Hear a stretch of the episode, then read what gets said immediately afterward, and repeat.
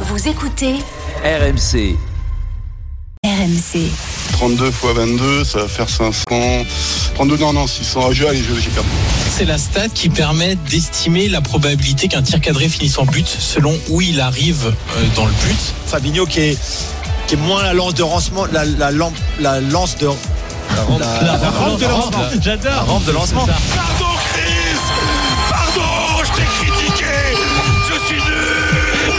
Faut jamais critiquer le meilleur joueur du monde Sinon on est un con Voilà, je suis un con, Cristiano a marqué 20h22h. Génération After. Nicolas Jamin. Bonsoir à toutes et à tous et bonjour à toi qui nous écoute un podcast. Bienvenue dans Génération After, spécial drôle de dame, l'actu euh, du foot étranger pendant deux heures sur RMC. Avec ce soir un homme qui chevauche son, qui chevauche son vélo d'appartement tel un Yann Ulrich dans l'Isoar pour l'Allemagne. Polo Breitner, bonsoir Polo. Bonsoir, mon cher Nico, je ne bois que de l'eau. On est sûr de ça? Ah, moi, oui. Petit remontant parfois quand même Non? Rien? Non, non, non. Il s'est enfilé 7 kilos de Ramon Iberico et autres entrecôtes saignantes euh, à Saint-Germain-des-Prés ce week-end. Bonsoir Fred Hermel. Pas loin, mais j'ai pas bu d'eau. Hola Chico Il vient de publier une thèse de 400 pages sur le concept de réagression sur un terrain. Pour l'Italie, Johan Crochet. Salut Johan. Salut Nico, bonsoir à toutes et à tous. Faudrait expliquer ce concept de réagression. Hein. Euh, je le connaissais pas. On pourra le faire tout à On l'heure. pourra le faire tout à l'heure. Et puis le super sub de Julien Laurence, voit de la première ligue pendant 5 ans, 6 ans sur RMC Sport. Salim Bongali est avec nous. Salut Salim. Salut Nico, bonsoir à toutes et à tous. Quelle soirée quand même C'est un moment exceptionnel parce que Pourquoi t'as West Ham Bournemouth à 21h, Ah. donc on va faire une heure d'avant-match avec Fred Hermel qui va parler de Pablo Fornals, Yoann Crochet qui va parler de Scamaca, Paulo Breiter qui va parler de Tilocar, c'est bien ça, on est d'accord hein On, devoir le câbler Salim. Mais je pense. On va surtout Bon, parler de on Le va, on va le ce soir. dépuceler rapide, là. Ah ouais Quel accueil Tu ferais comment mon cher Polo non, Bah, je sais pas, déjà, lui, plus. ra- lui rappeler que malheureusement, notre chaîne n'a plus les droits télé de la, de la première C'est ligue. violent. Donc, on n'est pas, on n'est pas forcé de survendre la première ligue comme il le fait systématiquement. Euh, voilà, quoi, enfin, choses comme ça. Ouais, puis c'est le seul homme euh, en plateau avec moi qui a des cheveux. C'est son mérite. Ah oui. C'est C'est vrai, c'est vrai qu'en ce moment, c'est le cas. Est-ce Euh, qu'il est barbu au moins Euh, Oui. Ouais, une barre de 5-6 Ouais, jours. voilà. Il est pas Ouais, bien taillé parce qu'en haut, tu Ouais, devrais, ouais. tu Il est devrais très beau. couper là. Ouais, ouais, je le ferai, il je est, le ferai, il est t'inquiète. très beau avec une C'est barbe. très radiophonique là. Euh, notre euh, divin chauve, notre oracle, ce soir dans l'after, comme tous les soirs à partir de 22h. Bonsoir Gilbert. Salut les gars. Ça va? Ça va et vous? C'était bien les de- vacances? Semaine de... Bah ouais, euh, c'est les vacances quoi. Il te dira pas où il est allé. hein. Moi, je sais. Bon écoute, on s'en fout de toute façon. Bah oui, oui. À Gilbert, 22h. de quoi parle-t-on à 22h À 22h. déjà, alors à 22h, événement, on aura avec nous un des joueurs du Maccabi Haïfa qui joue demain face au PSG. Ah, mais Ah bien. oui, bah, les, clubs israéliens sont ouverts à la communication, que, contrairement à certains. Imagine si ce soir on avait un, un gars, euh, je sais pas moi, euh, je sais pas au hasard, euh, Lionel Messi par exemple. Au hasard, Et- Et Messi, c'est- oui. et c'est pas très compliqué de passer un coup de parler quand t'es joueur. euh, un Bah non, ils sont à l'hôtel, ils ont rien à Bah bien sûr. Ils s'emmerdent les mecs. Non mais Bon, vrai. Non mais les mecs s'emmerdent dans les, les veilles de match dans les trucs. Donc on sera tous sur euh, le match de demain évidemment, spécial Ligue des Champions parce que c'est une grande semaine européenne. Et puis Stéphane Guy qui sera là tout à l'heure euh, veut évidemment donner son point de vue sur le méga contrat de Kylian Mbappé. Donc ce sera tout à l'heure. Vous avez vu que le débat a dépassé largement les frontières françaises euh, et, euh, et le, le domaine du foot, hein, puisque les politiques s'en sont emparés euh, aujourd'hui. On, on entendra notre avis tout à l'heure. Euh, et puis euh, Florent Gautreau lui à 23h veut parler des coachs de Ligue 1 euh, qu'il estime pour certains très haut niveau et pour d'autres pas du tout. On débattra bien sûr après le week-end de Ligue 1. On parlera aussi de Nice qui va pas fort, euh, de Rennes euh, et euh, de l'arbitrage, entre autres sujets jusqu'à minuit ce soir dans l'after. Avec Stéphane Guy et, et Florent Gautreau, Florent Gautreau, un plage inédit dans l'after. Impatient de savoir ce que ça va donner. Exactement, c'est pas la 5G, c'est la 2G. Donc ça va moins vite, mais il y, a- il y a les Et caméras.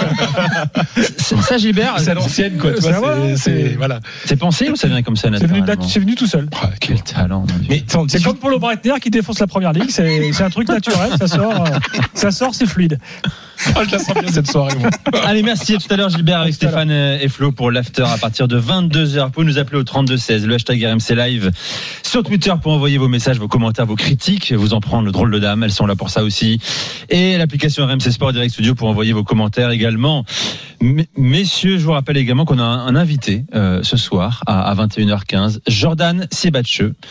Euh, attaquant de l'Union de Berlin, leader du Bundesliga, euh, franco-américain, passé par le Stade de Reims, passé par Rennes également, et Young Boys Bern, et qui s'épanouit totalement en, en Bundesliga. Il sera avec nous à partir de 21h15. On parlera du mondial évidemment, puisque sa sélection euh, jouera la Coupe du Monde au Qatar dans moins d'un mois désormais. Et puis amateur 45, n'oubliez pas, c'est votre rendez-vous dans euh, Génération After spécial drôle dame. Vous nous appelez, euh, les auditeurs d'RMC, de l'After, vos questions à poser à, à Johan, à Polo, à Fred et à Salim également euh, ce soir. N'hésitez pas à faire le 32-16. Mais d'abord, c'est la tradition, vos trois points. 15 secondes chrono, les mecs. Fred, tu as la pression, tu n'as jamais réussi à faire 15 secondes. Ben, c'est rapide. Euh, le Barça a été merveilleux ce week-end. Dembélé a été fantastique avec euh, un but et trois passes décisives. Mais malheureusement, il les a pas marqués dans les matchs qui comptent. Et euh, mercredi, euh, pour l'honneur, avec un mince et mince, mince, mince, mince espoir d'aller en huitième de finale, le Barça va essayer de faire quelque chose contre le Bayern. Et on, on s'intéresse beaucoup à- en Catalogne sur l'attitude qu'auront les Bavarois au Camp Nou mercredi soir. Bon, ça fait deux points, c'est pas grave. Euh, Johan, trois points. On va se projeter évidemment sur euh, la semaine de Ligue des Champions avec euh, deux avenirs très importants. Celui de la Juve qui paraît très compromis. Il faudra gagner à Benfica et peut-être pas seulement. En tout cas pour espérer. L'Inter qui en gagnant contre Pilsen se qualifiera et on parlera de leur match du week-end.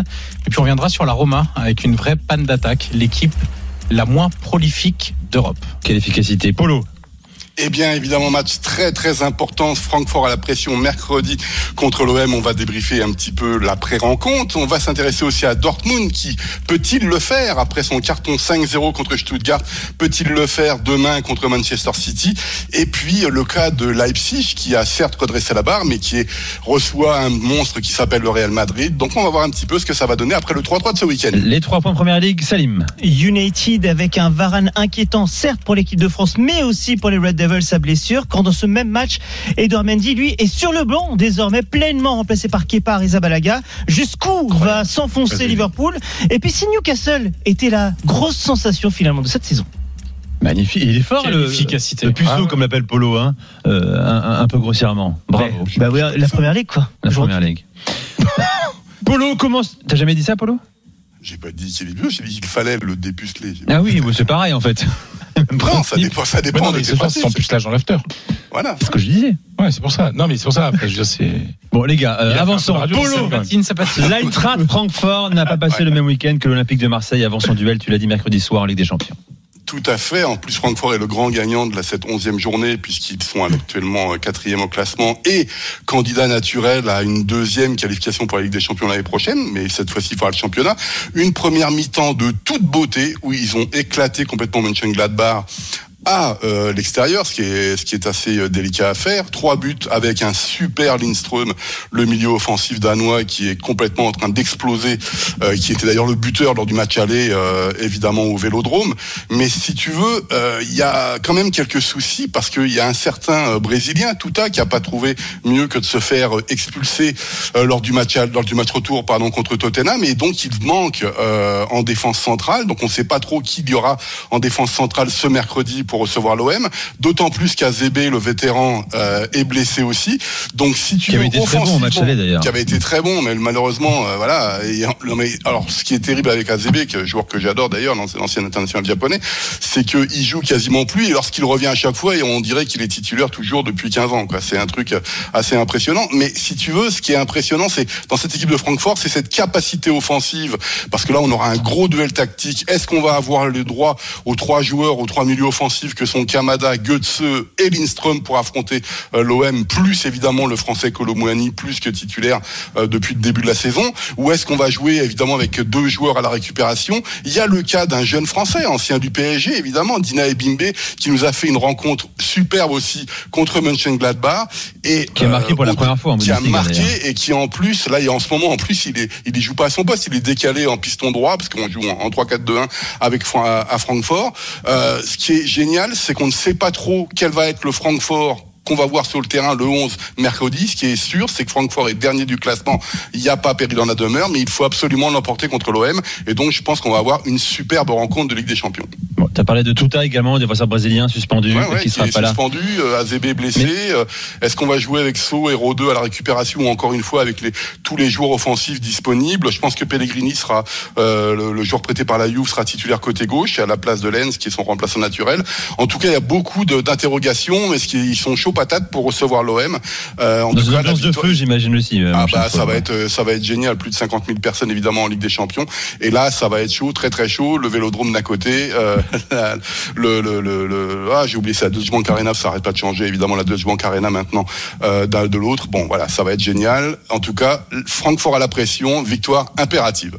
Euh, L'Eintracht, quatrième de Bundesliga, hein, 20 points, à seulement 3 points de la, la tête, hein, occupé par l'Union Berlin. Fred Ousmane Dembélé est en feu.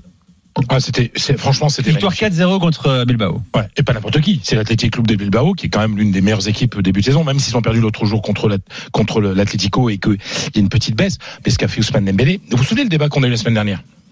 Sur le- la question de la verticalité qui faisait défaut au Barça et le fait que ça a ronronné euh, dans cette horizontalité.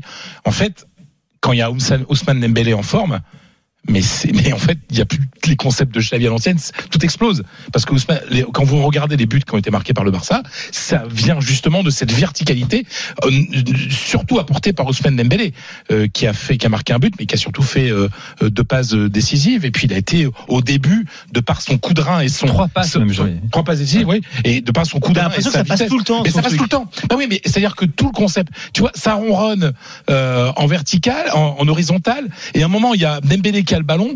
Alors ça peut faire par moment, parce que c'est un joueur inconstant, ça peut faire du n'importe quoi. Mais quand ce n'importe quoi, il est canalisé, mais c'est c'est du n'importe quoi, mais du positif. C'est-à-dire qu'il fait des choses que les autres ne font pas. Et ça rompt le, le, système du Barça, ça rompt le système de défense des, autres. Et donc, il est quasiment inarrêtable quand il est comme ça. T'as vu ce qu'a dit Xavi après le match Euh, C'est pour ces raisons que je voulais absolument qu'il reste. Mais bien sûr. Ah, bien, il est pas bête. Dembélé a des jours où il est plus épais et d'autres où il est stellaire, comme aujourd'hui. Ce qu'il doit faire, c'est être stellaire tous les jours. C'est tout justement l'enjeu pour Ousmane Dembélé. Oui, alors l'enjeu, et en plus, mais il y a une évolution par rapport à, à l'ancien Dembélé.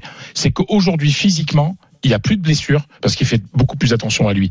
Il n'est pas à bouffer des saloperies à 5 heures du mat, il n'est pas à jouer à la PlayStation à 6 heures du matin. C'est-à-dire qu'il y a une hygiène de vie, il a été extrêmement bien suivi par le Barça et c'est vrai que Xavi est vraiment sur lui et ça au quotidien et, ça fait que ce joueur-là est l'élément différentiel du Barça et qui rompt avec la platitude de, de- qu'on a pu voir à certains moments, notamment contre le Real lors du Classico la semaine dernière.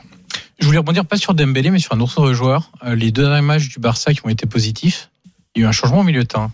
Il va pas être Frankie Ah bah, de Jong, évidemment. Mais, mais, mais bien sûr. Mais bien sûr. Mais déjà l'autre jour, tout aussi. déjà l'autre jour contre Villarreal où ils ont mis une branle à Villarreal, euh, Bousquet était sur le banc et il y avait Francky de Jong. Euh, Donc euh, oui, bien sûr. Parce que mais qu'est-ce qu'il apporte Francky de Jong euh, pour revenir sur euh, sur mon obsession par Déjà du dynamisme. du dynamisme et puis c'est un joueur un peu box to box quand même, tu vois ce que je veux dire, il est capable, il récupère le ballon, Que mais c'est Busquets peut plus faire, quoi. comment? Que Busquets peut plus faire. que Busquets peut plus faire. Ou il a mais Bousquet l'a vraiment jamais Ouais, fait. ouais, c'est vrai. Tu vois ce que je veux dire? Ouais, Lui, il a, il a, il a cette capacité à se projeter qui fait que le Barça, quand vous avez un type comme Robert Lewandowski devant, ben si le ballon il arrive rapidement, comme il pense et réagit plus vite que les autres, en général, ça, ça fait but. Le, le, le drame finalement du Barça, c'est que oui, ils vont être là en Liga tout le temps. Sauf qu'en Ligue des Champions, C'est c'est bientôt fini quasiment en Ligue des Champions. Ben, non, mais Je rappelle, hein, ils sont, ils sont euh, troisième avec 4 points. Le Bayern est leader avec 12 points. L'Inter deuxième 7 points. Mais c'est Et ça. l'Inter a l'avantage Et l'Inter joue, euh, directe. Exactement. Et donc, ce qui fait, parce qu'on va rappeler exactement la, la, la, la situation, c'est que l'Inter joue contre le Victoria Pilsen à 18h45 mercredi. C'est ça. Le Barça 21h. C'est-à-dire qu'au moment de débuter le match, le Barça euh, saura s'il a encore une mince, une minime chance euh, de se qualifier pour le huitième de finale ou si c'est mort. À mon avis, c'est mort parce que on voit pas comment l'Inter pourrait laisser passer. Je sais pas ce que t'en penses, Johan, mais laisser passer une telle occasion. Ils l'ont, Enfin, ils l'ont déjà fait euh, plusieurs fois les années précédentes en perdant contre, enfin, en ne gagnant pas contre le PSV Eindhoven, en perdant contre le Barça B d'un certain Carles Pérez à l'époque qui avait un peu enchanté San Siro ce soir-là. Donc c'est possible, mais ça c'était des derniers matchs. Là, le 6, c'est qu'il reste deux matchs. Donc même si Mm. Inter fait que match nul face à Pilsen, ils peuvent affronter un Bayern déjà qualifié lors de la dernière journée. Donc, Et, et, et le Bayern, euh, le- rien n'est dit que le Bayern va, va, va, va perdre contre le Barça. Donc après la pub, si on pouvait demander à Polo justement l'attitude qu'aura le, Barça, le Bayern au Barça, Bien parce sûr. que en, en Catalogne, Mais bon. on pense qu'ils sont là pour essayer de mettre une branle au Barça. On en parle tout à l'heure avec Polo dans un instant, bien sûr. Vous écoutez Génération After sur RMC, 20h15 un instant. On parle également d'Adrien Rabiot qui a peut-être, tu répondras à la question suivante, mon cher Johan, réalisé son meilleur match sous le maillot de la Juve. Est-ce possible Oui, non. Euh, double buteur vendredi soir avec la Juve dans une grosse victoire face à Empoli. On en parle dans un instant avec Salim Bongali, Johan Crochet, Fred Armel et Polo Breitner. C'est Génération After spécial drôle de dame sur RMC. RMC, 20h-22h, Génération After. Nicolas Jamin. Génération After sur RMC, merci de nous écouter. 20h17 avec Fred Hermel, Salim Bongali, Johan Crochet, Paulo Breitner ce soir. On est ensemble jusqu'à 22h comme tous les lundis soirs. Vous pouvez nous appeler à partir de 20h45, même dès maintenant. Posez vos questions aux drôles de dames. Euh, questions relatives à leur euh, championnat du, du week-end dernier. Vous pouvez poser des questions par exemple sur euh, la Samp quand, en perdition. Ça nous fait mal, hein, pour la Samp si bas, mon cher Un club historique. Euh, Il y a, il y a pas si longtemps, euh, on fêtait les 30 ans du Scudetto de, de Mancini, Vialli, Oui. etc. Club de mon enfance, très, très quoi. Club qui me faisait rêver. Euh, celui de Christian Carambeu, notamment. Ouais. Fred? Ma question Apollo. Tu sais. Ah, mais prends la main, Ah ouais, la- pas, vas-y. Non, mais vas-y, tu vas prendre ma place, je vais mettre là, je vais parler alors, d'Espagne. attendez, parce qu'il n'y a pas la caméra, mais j'ai levé le doigt comme à l'école. C'est vrai, Ah, c'est vrai. ça y est, Et t'as attendu que le professeur te regarde. Ouais. C'est vrai. Dans un instant. Adrien Rabiot et la Juve. Non mais, non, mais question, non, tu vois parce que je suis alors que je suis quand même 23 ans là, je suis un vieux de la vieille et tout. Lui c'est encore un petit jeune. Je j'ai la décence de lever le doigt Bah, et ouais. monsieur et monsieur me regarde de haut. Et moi, je suis le maître, malgré Bah tout. ouais, bah oui. J'ai des diplômes que tu Bon, n'as pas. mon polo. Alors, franchement, dans quel esprit Parce que le Bayern a besoin de quoi pour pour être euh, un d'un point sont pour être assuré de la première place. Euh, attends, ça doit être 10 points, ils reviennent, ouais, ça doit Oui, non, c'est bon, c'est bon, ça suffit, ouais. Non, non, mais même si, non, non, si l'Inter l'emporte, l'emporte 3-0 au retour, il passe devant, non? Si, si je raconte pas de Ouais, bêtises. ouais. Mmh. Oui. Mais Non, avec quel esprit ils viennent Bon, à, L'esprit à- il est très simple, c'est aucun cadeau, non pas au FC Barcelone, c'est aucun cadeau à un certain Robert Lewandowski. Ah, magnifique. Et ça, euh, je crois qu'on est euh, dans la suite de ce qui s'est passé cet été. Euh, rappelons aussi que le Bayern, c'est 32 matchs sans défaite en phase de groupe. C'est-à-dire, c'est- ils ne gagnent pas la Ligue des Champions chaque année, mais on a le droit de dire qu'ils sont les champions des, des, des phases préliminaires. Et la troisième chose, par contre, qui est à relativiser la performance bavaroise, c'est pas le, le très beau match qu'ils ont fait au Funham ce week-end, c'est qu'il y a beaucoup d'absents, euh, dont Manuel Neuer et Ulreich est un excellent gardien, c'est pas la question, mais on ne sait pas trop si on va jouer en 4-2-3-1 parce qu'il y a un certain neuf qui se réveille en ce moment en Allemagne, euh, Choupo-Moting, mais ou si on va jouer avec un faux neuf, etc. Mané euh, était de, re- de repos, mais Leroy Sané, qui est sans doute le meilleur bavarois en ce moment, ne sera pas là. Thomas Müller, il revient tout juste de euh, d'une infection, pardon, excusez-moi. Et donc on ne sait pas trop comment ça va être, euh, ce qui va se passer. Ce qui est sûr, c'est que le message officiel, c'est le message officiel, pardon, c'est aucun cadeau à Robert Lewandowski. Intéressant. Tu as ta réponse. Ah bah, moi, moi, je trouve ça, je trouve ça euh, dingue de la part d'un du- d'un club historique comme le Bayern euh, d'être autant obsédé par un par un seul joueur. Rancunier presque. Qu'est-ce Ouais. que je vois Euh, Tout au sport annonce que la Juve veut prolonger Adrien Rabiot. Il y a quelques mois, il était quasiment au placard, ce garçon, euh, prêt à partir parce que ça n'allait pas. C'est vous dire un peu la politique sportive de la Juve. c'est ça, non mais c'est dingue. Où il suffit de 5 matchs pour. euh, Cinq pour matchs et un doublé ce week-end, ça y est, euh, on passe à table. Alors Euh, que, Adrien. alors que, ils attendent qu'une chose, euh, enfin ces derniers temps, ils attendaient qu'une chose, c'était la fin de contrat de Rabiot pour euh, éliminer les 7 millions Ah oui d'euros nets Mm. de, de salaire qui pèsent énormément sur la masse salariale. Et puis là, excuse-moi, Euh, mais je pense que Véronique, elle a dû voir euh, l'article du Parisien sur le salaire Elle- d'Mbappé. Elle, elle serait ouverte aux négociations, Véro. Oui, oui, bah, de toute façon, tous les, les- les représentants de joueurs sont toujours ouverts à toutes les Bien sûr, négociations. il ne faut jamais Mais, euh, dire non. Toujours écouter. Très sincèrement, euh, là, Rabiot, effectivement, sur les cinq derniers matchs, il fait deux doublés et c'est évidemment notable et il n'y a pas de problème là-dessus. Moi, je pense que c'est même pas sa meilleure période à la Juve. Je me souviens que vous vous souvenez du match Portugal-France? Bien où sûr. Rabiot avait été excellent. Excellent. Euh, C'est saison 2020-21. Victoire française. ouais. Euh, 2020-21, ouais, c'est ça. Et euh, toute la première partie de saison 2020-21, Rabiot est vraiment très très bon à la Juve. Euh, et très sincèrement, euh, c'est un joueur qui peut faire tellement. Alors là-dessus, on peut euh, dire à- qu'Allegri fait du bon boulot parce qu'il lui donne sa confiance et Allegri Oh là, toujours- Isole-moi ça, Paul. Hein. Allegri fait du bon boulot. Non, mais Ça c'est vrai avec bouche de Rabiot, il lui a toujours fait Voilà, confiance. avec Rabiot. ouais.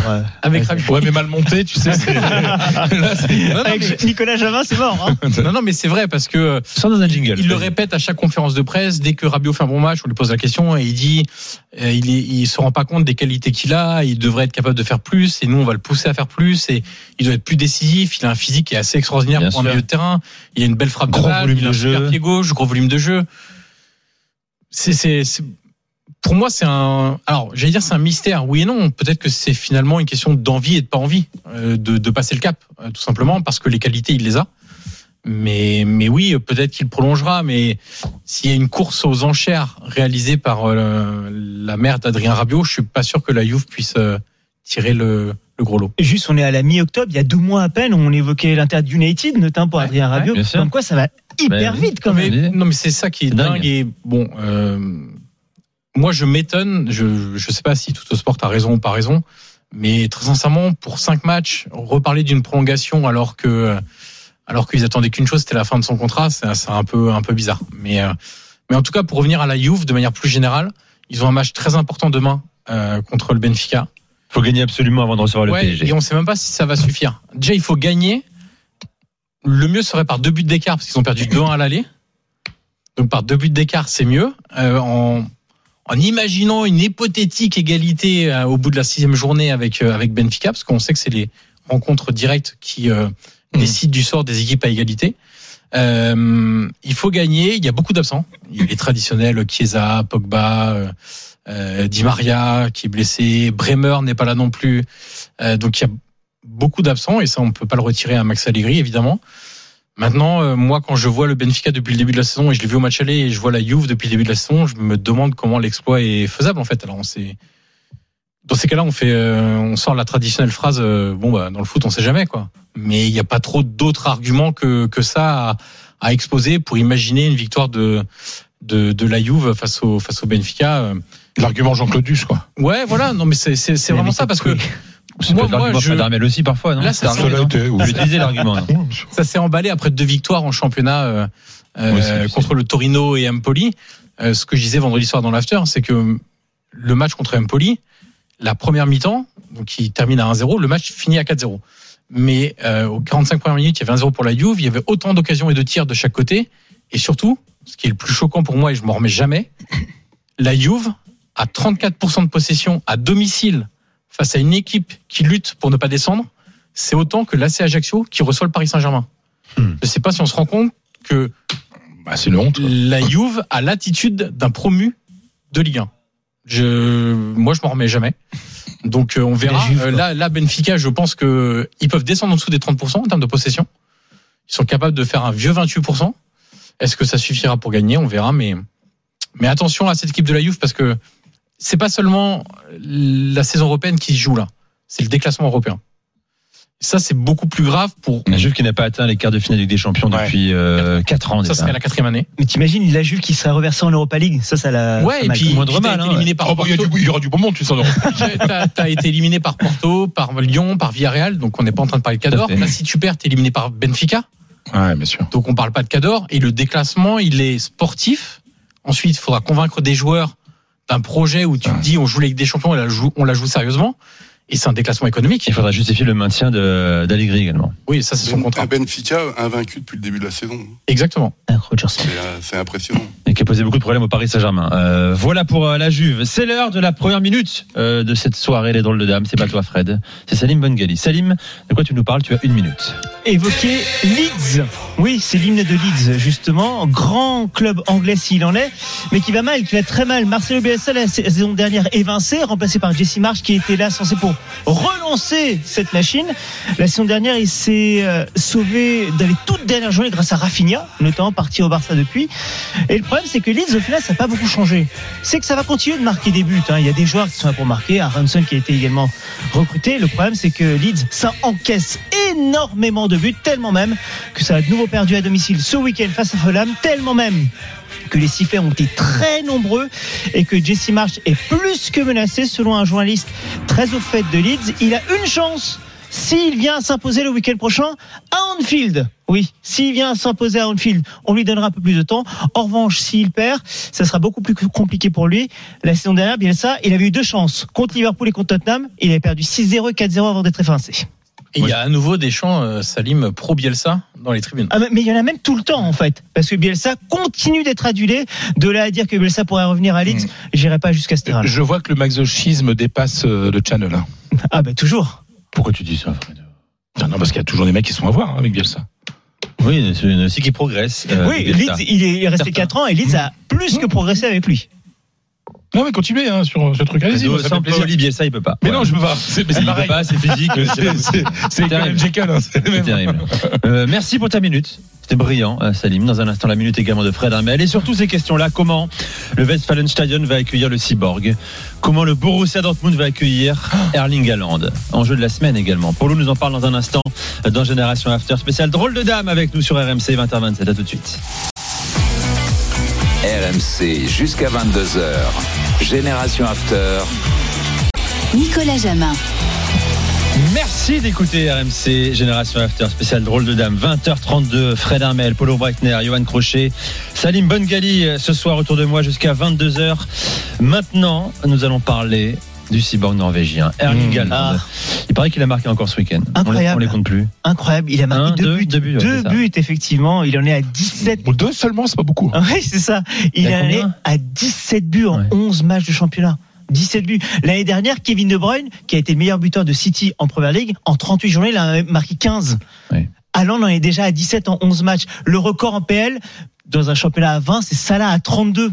Oui, il a plus que 15 buts de retard au final, Erling Haaland. Il était encore monstrueux face à un Brighton qui a été intéressant, hein, de Zerbi évidemment, euh, qui a suivi Potter. Mais au final, Haaland a fait ce qu'il fallait avec ses deux buts et donc City revient à, deux longueurs vous avez vu le premier but d'Haaland euh, contre Brighton, là, euh, Allison qui le lance, Ederson. Ederson pardon qui le lance et lui qui fait le ménage. Ouais, d'ailleurs, quand tu revois un peu l'image, quand tu vois un peu l'image, objectivement, tu dis qu'il y a peut-être faute quand même, hein, parce que Haaland, au début, il a la balle certes, mais il donne surtout un énorme coup d'épaule et pas forcément au niveau Ouais, d'épaule du défenseur.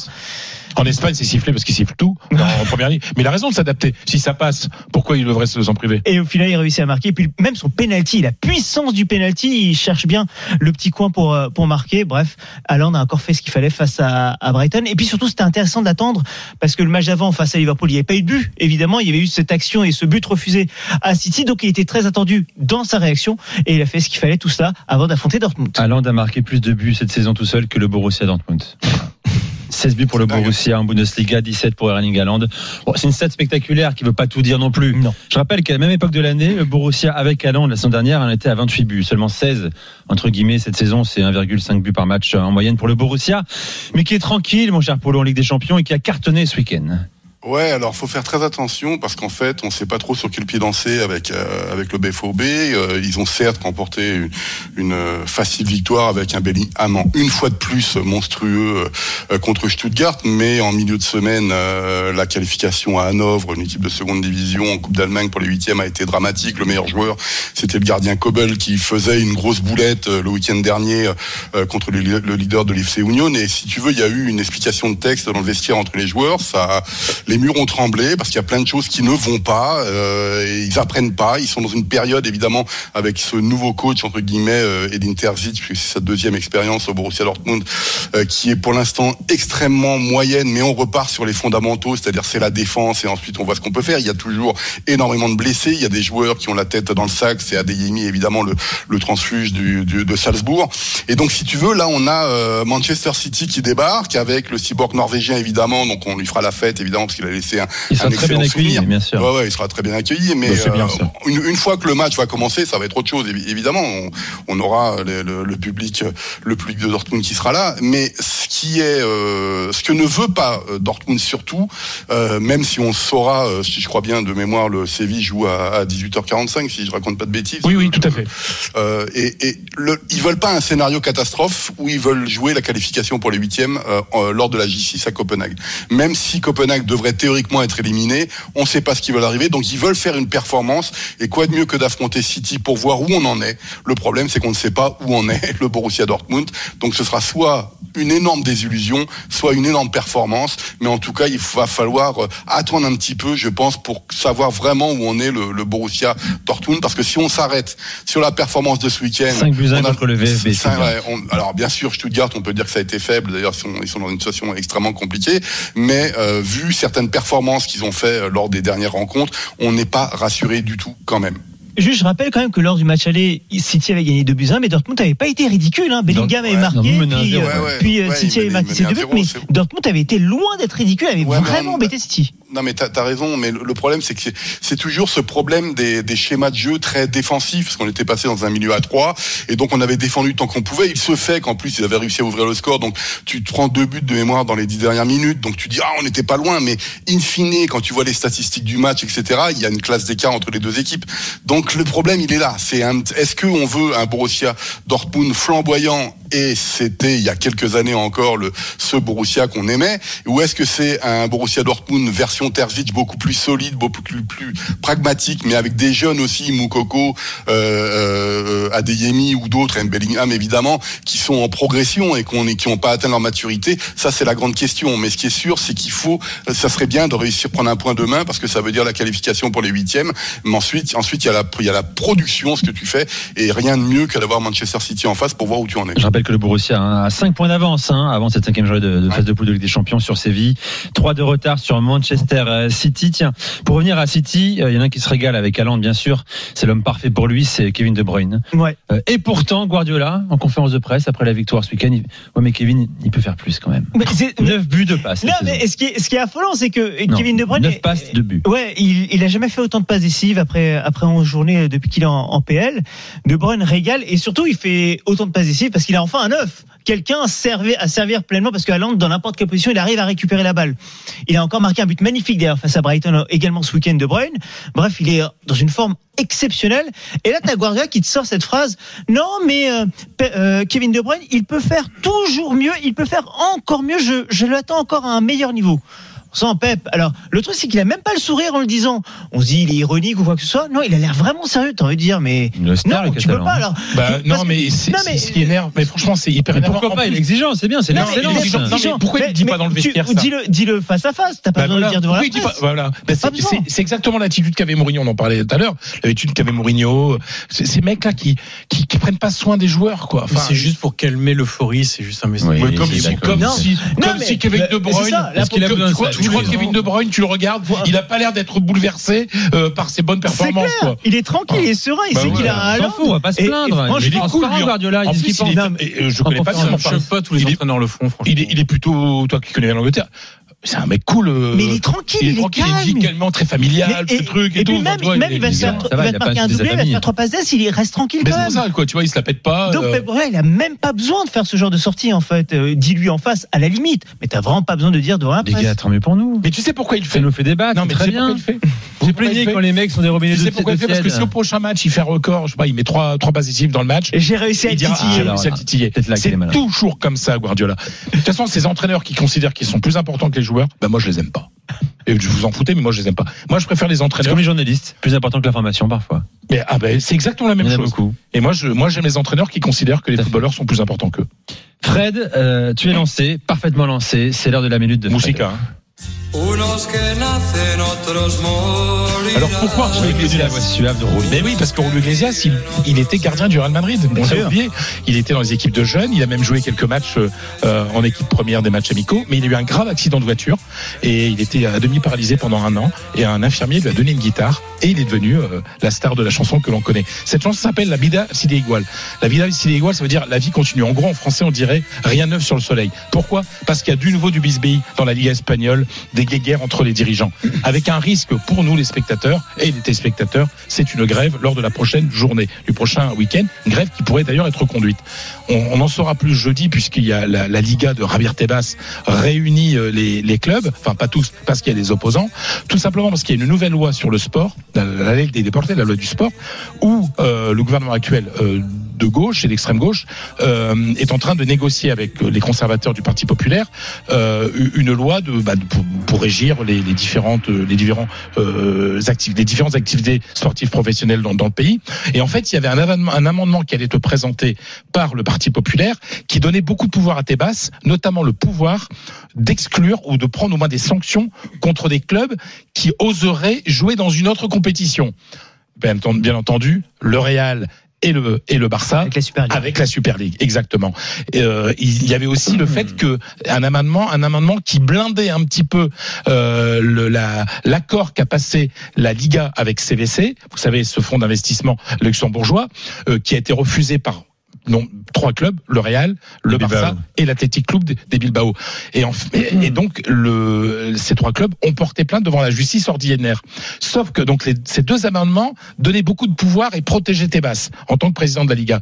Sauf que l'opposition a décidé de retirer ces amendements et donc Tebas pourrait se retrouver sans pouvoir, pourrait pourrait ne plus pouvoir euh, sanctionner le Real et, et le, le Barça et pourrait ne bah, ne plus euh, que enfin ne pourrait plus euh, continuer l'accord avec CVC qui est qui lui lui paraît essentiel pour l'avenir du foot espagnol. Bon. Donc on est On saura jeudi. on est dans une situation très compliquée, mais c'est finalement c'est la guerre classique qu'il y a entre les, les clubs, la fédération et, et la Liga. Rien de nouveau sous le soleil, comme chantait Roulou Iglesias. Ce serait historique. Et J'aurais aimé aussi, si on avait eu le temps, que tu me parles d'Alex Baena, euh, attaquant de Villarreal, qui a marqué ce week-end, exclu parce qu'il a montré son, son maillot sur lequel figurait un message hommage au vice-président vice-président qui vient de mourir. qui vient de mourir. Il a pris un deuxième jaune, rouge, merci, au revoir. C'est la. C'est c'est la bêtise des, des, des arbitres. Euh, vous savez, on dit souvent qu'il y a la de loi. leur et- supérieur surtout. euh, comment? De leur De supérieur. leur supérieur. Vous savez, il y a le, la loi et l'esprit de la loi. Et ben parfois, ces arbitres qui sont des juges devraient se souvenir de l'esprit de la loi. On peut être bête et discipliné. Euh, voilà pour la minute de, de Frélo dans un instant, Ouais, mais messieurs. attends, Nico, juste deux secondes. Parce bête et discipliné par rapport à l'arbitre. Et je trouve ça dur pour eux. Parce qu'en fait, tout simplement, s'ils le font pas, ils vont, Ouais, être, ouais, ils vont ouais. être réprimandés. Et réprimandés, ça se joue tellement à peu de choses une saison que tu peux te retrouver en deuxième division derrière. C'est pas pas envie, quand t'es arbitre, de te retrouver en Segunda A. Euh, euh, non, la Segunda. la Segunda. La, voilà. la Liga, la Liga Smart Bank, elle s'appelle. Si ça se joue à un dixième de point ta note à la fin de la saison, t'as pas envie de te retrouver juste parce que t'as pas mis un carton jaune. C'est pas faux ce que dit. euh, enlevé ton maillot. Ce que dit Johan. Le problème, c'est la règle et pas ceux qui appliquent la règle. Oui, mais tu peux avoir aussi un peu de courage en ce moment-là. Ça veut dire, je m'en fous. Euh, circonstance tellement exceptionnelle que je vais pas le sortir. Et c'est pas grave si et je perds tu le ferais, 0,5 Nico, points. si ton. Bien sûr, moi je, je meurs avec mes idées tout le temps. Tous les soirs quand je suis ici parfois. D'accord, mais de Morlan entre eux. D'accord, mais de Morlan. entre Allez les gars, on revient dans un instant, dans un instant le, le quart d'heure des auditeurs face au drôle de dame. Appelez-nous au 32 16, posez vos questions à Fred, à Salim, à Johan, à Apollo. Euh, on est ensemble jusqu'à 22h, vous écoutez RMC, 20h43 tout de suite. RMC, 20h22h, Génération After. Nicolas Jamin. Génération After, merci d'être avec nous, 20h46, RMC. Salim Bongali pour l'Angleterre, Johan Crochet pour l'Italie, Fred Armel pour l'Espagne, Paulo Breitner pour l'Allemagne. Messieurs, les directs, ça a débuté en, en Ligue 2 entre Le Havre et Metz sous les yeux de Christophe Lécuyer. Bonsoir, cher Christophe. Salut Nico, bonsoir à tous. Salut. Ouais, ça vient de partir effectivement depuis à peine deux minutes ici au stade euh, Océane dans une belle ambiance hein, ce soir pour ce match décalé de la 13e journée de Ligue 2. Il faut dire que les Havrais sont troisième à 4 points seulement du leader euh, bordelais un petit point du deuxième Sochaux. Autrement dit, la deuxième place est bien sûr en ligne de mire ce soir. Le FC Metz c'est un petit peu plus compliqué. Les Lorrains sont 12e avec 15 points. À Metz, la dynamique est forcément euh, moins bonne. Une seule victoire hein, sur les six dernières journées. Et les Lorrains, eh bien, n'ont d'autres alternatives que de ramener un résultat ce soir pour ne pas se laisser décrocher évidemment euh, de manière à pouvoir rester quand même au contact du wagon de tête. 2 minutes 30 ici au stade Océane 0-0 dans ce choc de la 13e journée de Ligue 2. À tout à l'heure, euh, Christophe. euh, Tiens, petite information que je glane chez nos confrères de l'équipe. Mike Maignan, vous savez, qui bon, blessé, qui devait euh, se soigner à Clairefontaine euh, pour euh, être dans les temps pour le pour le mondial. Finalement, refus du Milan, mon cher Johan. Il doit rester à Milan pour se Normal. soigner. Voilà. Normal, parce que Ouais. le, le, le- l'idée du Milan, c'est pas qu'il joue mondial. L'idée du Milan, c'est qu'il soigne et qu'il soit apte pour reprendre la saison après la Coupe du Monde. C'est- logique, hein. C'était la même chose avec Pogba, sauf que Pogba, l'intervention chirurgicale, euh, c'est le joueur qui décide et ça, c'est normal. La Juve a fait des consultations privées avec des médecins. Ils ont tous opté pour l'opéra- l'opération. Pogba voulait pas se faire opérer. Bah, tu l'acceptes, euh, bon gré mal gré. Tu l'acceptes, il a rechuté. Mais C'est encore le Milan qui le paye aujourd'hui. C'est aussi l'histoire. Bon, Eh oui. bref. Messieurs, j'accueille notre premier auditeur de l'After spécial drôle de dame. Quentin est avec nous au 32-16. Salut Quentin. Bonjour messieurs. Bienvenue sur. RMC Quentin. Quentin. Tu es supporter de Chelsea, donc question à venir pour Salim Bongali. Oui. Euh, oui, alors la question euh, du coup, euh, c'est le cas justement euh, des gardiens euh, côté Chelsea. Euh, moi, j'aimerais votre avis sur le sur le fait qu'aujourd'hui euh, on est sur un titulaire qui devient indiscutable, qui est pas. Euh, il y a de ça quelques mois, on avait plutôt Edouard Mendy. Et moi, je, vous ouvre le débat justement sur cette question-là. Selon vous, quelles sont les, choses qui ont fait qu'aujourd'hui on se retrouve dans cette situation qui n'était pas celle d'il y a quelques mois. En effet? Ouais, c'est vrai, c'est vrai, hein, c'est vrai que c'est allé tellement vite. Alors il faut bien rappeler une chose, il y a eu euh, une blessure pour Edouard Mendy, une petite blessure qui a fait bah, qu'il ait été euh, évincé entre guillemets. euh, Thomas Tuchel était encore là et donc Kepa Arrizabalaga l'a remplacé à ce moment-là. Graham Potter est arrivé sur ce banc. Il faut avouer, depuis que Graham Potter est là, depuis que Kepa est de nouveau titulaire, il est bon, il est très bon, il est excellent même. Edouard Mendy est revenu sur le banc depuis plusieurs jours déjà, depuis plusieurs semaines déjà.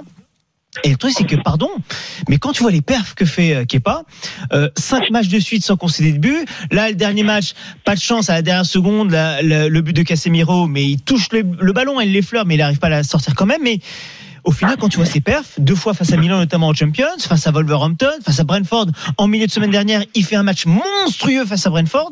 Quand tu vois tout ça, objectivement, ben, Kepa est meilleur que Edouard Mendy, en ce moment en tout cas. Et tu te dis, alors, on va me dire que le poste de gardien, c'est un poste où tu as besoin de continuité. Je peux l'entendre. Mais tu veux aussi, et Graham Potter veut installer aussi ses choix, veut mettre ses, euh, ses joueurs, j'ai presque envie de dire. C'est oublier vite la qualité d'Edouard Mendy, qui Mais était c'est- la- le meilleur, l'un des meilleurs gardiens du monde il y a encore quelques Bien semaines. sûr, mais le foot va très vite. Et Edouard Mendy, t'as aussi eu une période où il était un peu moins bien, avec des petites erreurs, des petits trucs. Là où Kepa, ben, en ce moment, encore une fois, il est excellent. Donc, que l'Espagnol soit titulaire, c'est tout sauf illogique. Bon, les gars, vous êtes d'accord? Vous comprenez ce, ce choix, Graham Potter, qui maintient l'homme en forme euh, au détriment du meilleur gardien certainement de, de l'effectif? En fait, c'est c'est difficile si t'as pas de hiérarchie. Euh, Il y a un joueur qui se blesse et qu'il y en a un autre qui en profite pour prendre sa place et qui soit bon. C'est l'histoire du foot. Hein. Voilà, c'est ça. Donc, euh, si après il y avait une hiérarchie claire avec des statuts très différents, genre Maignan, Tatarusanu à Milan, la différence est importante. Et on sait que même si Tatarusanu fait des excellents matchs, quand Maignan va revenir, Maignan sera titulaire. Là, ça me paraît un peu moins certain. Et, et encore une fois, il y a eu le changement de coach aussi. Tourelle, Ah, ça- qui pour, euh, pour lui, c'était Mendy qui était un, qui est pas deux.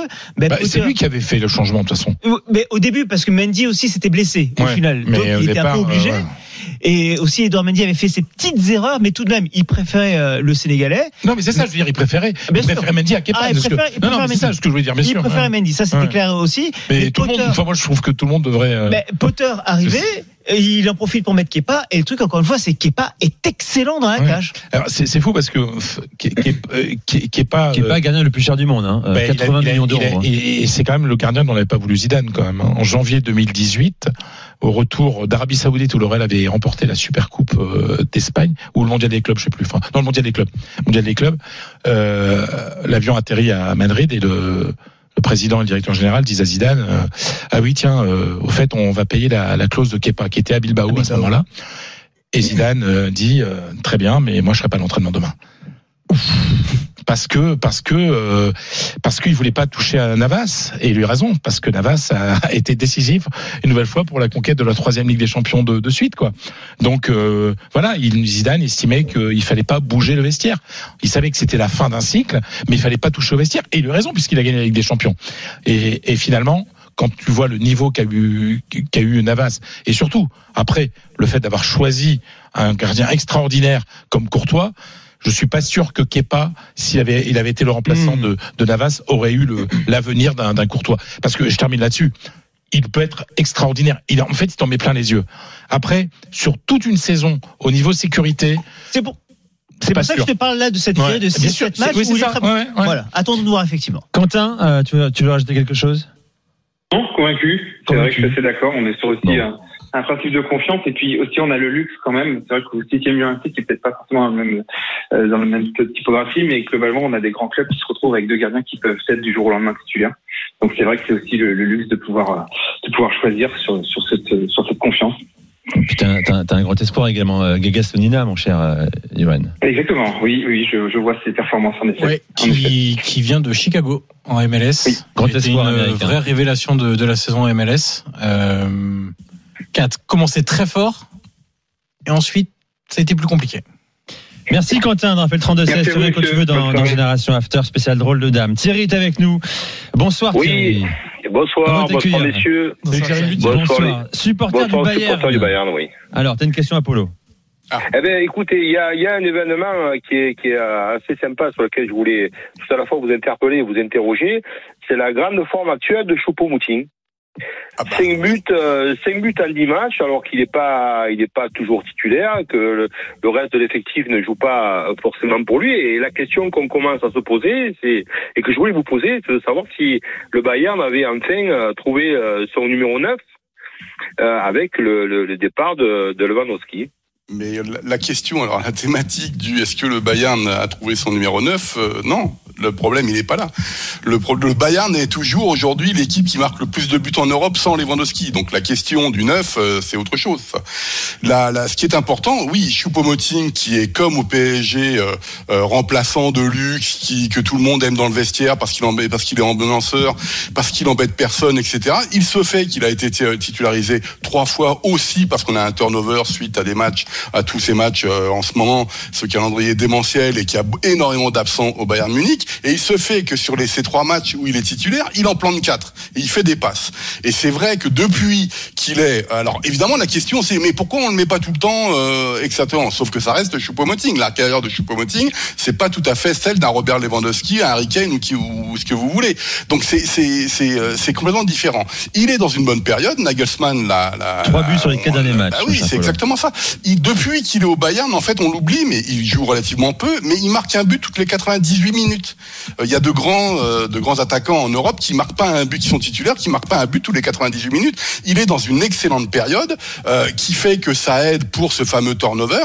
Est-ce qu'il sera titulaire contre le Barça? J'en suis pas persuadé parce que ça sera sûrement Mané qui va être là. Maintenant, encore une fois, quand un joueur et vous venez de parler, de, vous venez de parler d'un gardien, lorsqu'un joueur, eh ben, il, est sur le terrain titulaire, et il plante tout le temps, bah pourquoi ne pas le laisser? Mais moi, ça reste un épisode qui sera, euh, ça, sera, ça va, rester conjoncturel. Je vois mal les titulaires lorsqu'ils vont revenir euh, se faire prendre la place par Choupo-Moting. Très apprécié encore au Bayern, hein. Ouais, il est- hein. il est Euh, très apprécié. avait voulu prolonger absolument. Mais exactement, mais en fait, c'est c'est quelqu'un. En plus, il est polyvalent, il peut jouer à différents postes, il peut passer en 4-4-2, il fait jamais d'histoire parce qu'on sait qu'il est remplaçant de luxe, etc. Comme à Paris, hein, exactement. Mais ouais, Ouais. c'est exactement ça. Et en plus, il plante en ce moment. Donc le débat n'est pas est-ce qu'on a trouvé un remplaçant à Lewandowski? Ça, on verra ça peut-être en 2023-2024. Mais la question, c'est à quoi il peut servir et quand surtout. Et quand il est maintenant et comme en ce moment il, il marche bien, ben on va peut-être le laisser. Mais rien n'est moins sûr. C'est une belle carrière, Choupo-Moting. Hein. Parfois, il a été raillé. euh, Mhm. Le Bayern Munich, le PSG, Schalke nous le firent. euh, Stock également, passage en Mais, première mais ligue. tu sais que euh, Nagelsmann, il a, disait il a quand jamais je dépassé les débuts, hein, mais bon. Ouais, mais quand Nagelsmann disait quand tu le vois danser, tu comprends pas pourquoi c'est pas un grand attaquant.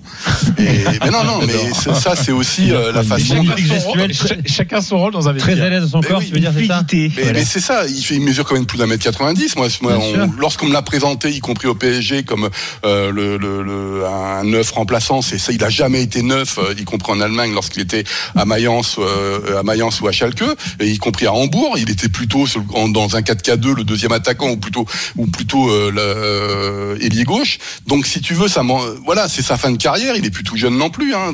Mais voilà, il a une bonne 33 période, ans. très bien, que le Bayern en profite. Que le Bayern en profite. On verra s'il si, joue contre le Barça. Voilà pour euh, le quart d'heure des auditeurs. Euh, dans un instant. Merci Thierry d'avoir fait le 32-16. Tu reviens quand Allez, tu veux hein, sur RMC. N'hésite pas à, nous rappeler au 32-16. Euh, dans un instant, euh, le Real gagne encore et toujours. Et sans Karim Benzema. On en parle avec toi, Fredo. La Ligue 2 également. L'ouverture du score entre le Havre et Metz, Christophe. L'ouverture du score pour les Havrais ici au stade Océane après 10 minutes de jeu. Le corner frappé côté droit par Quentin Cornet. La déviation de la tête de Nabil Alioui. Et au deuxième poteau, c'est le défenseur Gauthier Loris qui est là, point nommé pour reprendre ce ballon du pied droit et tromper Alexandre Oukidja. Ouverture du score du Havre. Donc ici après 13 minutes de jeu, le Havre mène face au FC Metz. Un but à zéro. C'est le deuxième but cette saison de Gauthier Loris. Dans un instant, le Real et un, un homme, un Espagnol qui va retrouver la première ligue, Unai Emery, va reprendre, va prendre euh, les destinées d'Aston Villa dans les prochaines heures, prochains jours. Quand même. hein. On va en parler ensemble dans Génération After spécial drôle de dame sur RMC 20h58 à tout de suite. RMC jusqu'à 22h. Génération After. RMC. C'est pour ma première saison dans l'after. Et à RMC, j'ai deux finales anglo-anglaises en Ligue des Champions. J'invite tout le monde au resto. J'invite tout le monde au resto, j'invite les auditeurs, j'invite tout le monde. Je souhaite une seule chose. Soit l'Allemagne va au bout, soit elle se fait sortir avant. Salut Zizou. Merci Zizou. La mère d'Adrien Rabiot fait du bon boulot. Allegri, il se rend pas compte des qualités qu'il a. 20h22h. Génération After. Nicolas Jamin. Et oui, ça y est, Allegri est dans un jingle, mon cher Johan. Allegri a fait du bon travail. Euh, c'est dit ce soir. On est quel jour? 24 octobre 2022. Je te l'avais dit. hein. L'avait dit. On t'avait tous dit qu'il faisait du bon travail, Allegri. Tu finis Non, par on non, on a tous dit qu'il y aurait- il y aurait un bon Euh, ça, ouais. Les directs, euh, c'est parti à l'instant. Euh, il tremble. Euh, Salim Bongali. West Ham face à Bournemouth. 0-0 après 3 minutes. Skamaka n'a toujours pas marqué. T'inquiète pas, ça va arriver. Petite carotte Skamaka quand même, les gars. hein. Quasiment 40 millions d'euros, 36 millions. Pardon? Deux buts. Mais, mais il est sérieux là Deux buts en 10 matchs Soit c'est par provocation, on dirait. Ouais, c'est évidemment de la provoque. Ouais, je préfère. ouais. Soit il est sérieux, on le sort du studio. Ouais, c'est ça. Messieurs, euh, il était plus efficace en Italie pour l'instant, j'ai l'impression. Ouais. C'est vrai ou pas? C'est Adaptation, factuel, les gars, non. Pour le moment, Mais c'est 16 buts avec Sassuolo, il en met deux pour l'instant. Adaptation. Adaptation. Euh, vous l'avez compris, Génération After spécial drôle de dame, Fred Armel, Ivan Crochet, Paulo Breitner et Salim Bongali, la Ligue 2 également, bien sûr, avec Christophe Lécuyer. Le Havre-Metz, Christophe. La 20e minute de jeu ici à Océane. Les Havrais sont à l'attaque. Le centre, c'est sauvé par la barre.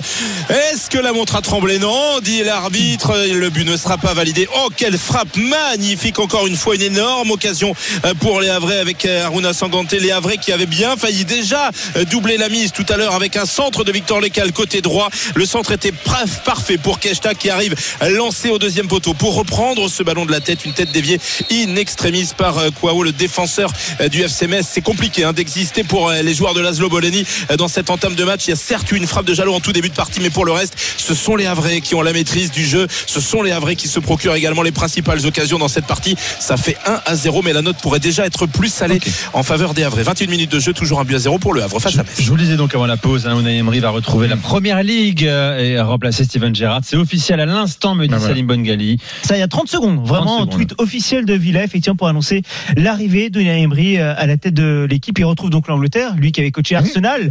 On se souvient qu'il avait euh, eu les épaules, ou pas d'ailleurs, pour succéder à Arsène Wenger hein, en arrivant à Bah, la tête a d'Arsenal. même- enfin, il n'avait pas fait du mauvais boulot quand même. Non, hein, non, mais c'était euh, c'était quand même un- une responsabilité pas- euh, quand même de succéder à Wenger. Il avait quand même fait finale de Coupe de l'UEFA, euh, de Europa League. Alors, euh, c'est pas la première fois qu'en étant en contrat, sous contrat avec Villarreal, il y a les Anglais qui viennent. Newcastle racheté euh, il y a un an euh, avait fait une proposition. Il avait douté, finalement, il avait décidé de rester à Villarreal. Euh, là, euh, bon, a priori, euh, d'après ce que disent les collègues espagnols, le départ se fait à l'amiable. Bon, aussi parce que Villa va payer 6 millions de la clause libératoire du contrat de de Emery. Vu les états de finances des clubs espagnols, notamment d'un club comme Villarreal. Qui a quand même pas beaucoup beaucoup d'argent, 6 millions qui tombent, ben c'est toujours ça. Euh, Emery a fait du bon boulot à Villarreal. C'est un club qui est lancé. S'il y a un entraîneur euh, qui arrive et qui respecte un petit peu ce qui a été mis en place par euh, par euh, Emery, en gros, qui ne veut pas tout casser euh, pour montrer qu'il est là, ça peut ça peut continuer. Et puis aussi, on sait qu'Emery est très attaché à, la vie en Espagne. Sa famille vit à Valence et il, veut, il continue à vivre à Valence. Il allait à Villarreal, en, en gros une heure de voiture matin et soir. Mais là, c'est une autre vie qui, qui arrive et c'est un contrat de 5, ans, c'est ça C'est ça, c'est- Avec alors, c'est- 7 millions net d'impôts. Euh, tout net après impôt par an. C'est une offre difficile de, de, de à refuser. Donc euh, intéressant de voir ce, ce bon mec. ce Ben Villa. Villa qui avait essayé de faire venir Thomas Tourelle hein, ces dernières heures. hein. Euh, il avait décliné euh, la proposition. Il y avait des noms qui étaient évoqués. On parlait même de Mauricio Pochettino, poten- potentiellement à- à Villa. le C'est Emery qui, qui, a été, qui a été pris. Juste précision, il démarra officiellement le 1er novembre. Donc, ce week-end, c'est encore euh, Danks qui était l'adjoint de Steven Gerrard qui sera sur le banc. Et le premier match de Emery, ce sera face à Manchester United. Pour le coup, ce sera un gros test pour euh, démarrer euh, pour lui. Je me pose une question. J'ai pas beaucoup de souvenirs comme ça qui m'arrivent d'un entraîneur qui quitte un club et pour aller à un autre sans être viré. C'est-à-dire que comme ça, un changement. Ben, là, le dernier, justement, à Chelsea, un- Graham Potter, qui était à Brighton. Chelsea lui dit, et écoute, il y a une occasion quand même, on vient de virer Tourelle, est-ce Ah que ouais, tu veux bah, venir vois, voilà, ça- Et voilà, c'était il y a pas voilà. longtemps pour le coup, mais après, c'est relativement rare, Mais c'est en cours mais de saison, général, sans être viré. Voilà, sans être viré, quoi. Ouais, c'est quand même, quand même bizarre. En tout cas, en Espagne, comme ça, j'ai pas de souvenirs. Juste, je rappelle une chose aussi, Villa, c'est un club qui, sur ses derniers mercato, a énormément dépensé. Je veux dire par là que c'est un club qui a des moyens pour le coup, euh, avec des joueurs aussi. euh, je pense notamment sur la ligne d'attaque des Dannings, des Oli Watkins, qui sont des vrais bons neufs pour le coup dans ce championnat. Au milieu de terrain, un Douglas Luiz qui est désiré par de très nombreux clubs, l'ancien de Manchester City qui euh, performe et pas qu'un peu. Emiliano Martinez évidemment dans la cage de gardien argentin. Bref, il y a des joueurs pour faire quelque chose pour Emery et de l'argent aussi. Fredo, le Real euh, plane toujours, même sans Karim Benzema. Victoire 3-1 contre le Séville de Sampoli. Oui, c'est- Invaincu cette saison, toutes compétitions confondues. Euh, leader, 3 points d'avance sur le Barça. C'est, en fait, il y a eu, euh, allez, cinq minutes de doute euh, quand Séville a égalisé. euh, puis après, ils se sont dit, euh, parce que en fait, c'était tellement facile pour eux qu'ils se sont fait. euh, Mais en fait, t'as l'impression que ce Real-là est plus fort euh, euh, que la saison dernière à Ah, la même période. doute, Déjà. doute, parce qu'il a un banc. Puis un mec qui s'appelle Chouameni aussi. Qui est, euh, qui, est bon parce que Kamaminga il a pris de l'ampleur aussi donc quand il entre il est très bon euh, parce que tu as un Vinicius qui est exceptionnel et parce que tu as un Rodrigo qui, mais techniquement, il est encore plus fort que, que Vinicius. Dans l'intelligence du foot, il est meilleur que, que Vinicius. Vinicius, c'est un, dans un contre un, il te, il te met, il te, te, te démonte les défenseurs, il te les fatigue, etc. Et t'as Rodrigo qui est là parce que t'as Asensio, que, ben quand il entre, euh, ben il est bon. Parce que t'as Rudiger, par exemple, qui va être titulaire demain, que tu peux mettre. Aujourd'hui, l'an dernier, le Real a, a vécu avec euh, 13, 14 joueurs maximum. Là, il y a de quoi pouvoir faire des turnovers. Donc euh, c'est euh, il n'y a pas Modric qui avait des petits problèmes musculaires, ben c'est pas grave. euh, euh, on peut mettre Chouameni et euh, et, et Kamavinga au milieu de terrain. Euh, tu as Alver- Valverde qui a pris une dimension énorme. Ce joueur est, est absolument extraordinaire. Valverde, il a, il a des frappes de, de, de, de mule. Enfin, c'est. Ah, il a un cardio il a- aussi, il court ouais, il sens, court quand hein. même mal, mais en plus, il met beaucoup de buts, hein, donc ça, ça compte à la fin d'une saison. Donc, euh, oui, le, le Real est, est, me semble plus fort. C'est pas, c'est pas la raison. Ça veut pas dire qu'il va gagner avec des champions. Euh, Il y a d'autres grandes équipes. Il l'a gagné l'an dernier avec une équipe moins forte. Ça veut pas dire que cette année, Hmm. parce qu'ils ont une équipe, un, un effectif plus fourni, ils vont gagner avec des champions. Mais surtout, il y a une chose qui est extraordinaire au Real Madrid, c'est cette capacité d'association des joueurs. C'est-à-dire, ça joue à 2000 à l'heure euh, en une touche de balle. Et ça, et quand vous avez Rodrigo, Vinicius, dis très bien Benzema dans une interview à France Football après son Ballon d'Or. Il a dit quand je joue avec Modric, pas besoin de se parler, je sais où Mais il va non, la mettre. et- et- et- quand il a la balle, je sais ce que je dois lui proposer. Exactement. Il le fera ou l'inverse. Et, et le il sait où il doit la mettre. Mais, mais quelque part que Modric et Benzema s'entendent bien, ça paraît évident depuis le temps qu'ils jouent ensemble. Mais aujourd'hui, tu t'aperçois, Valverde. Valverde, même Chouameni, excellent. Enfin, tu vois, c'est que et ça, Chouameni, gros QI football. Hein. bah oui, oui. Puis il y a aussi euh, une façon de travailler tous les jours à l'entraînement avec euh, Carlo Ancelotti euh, qui qui fonctionne.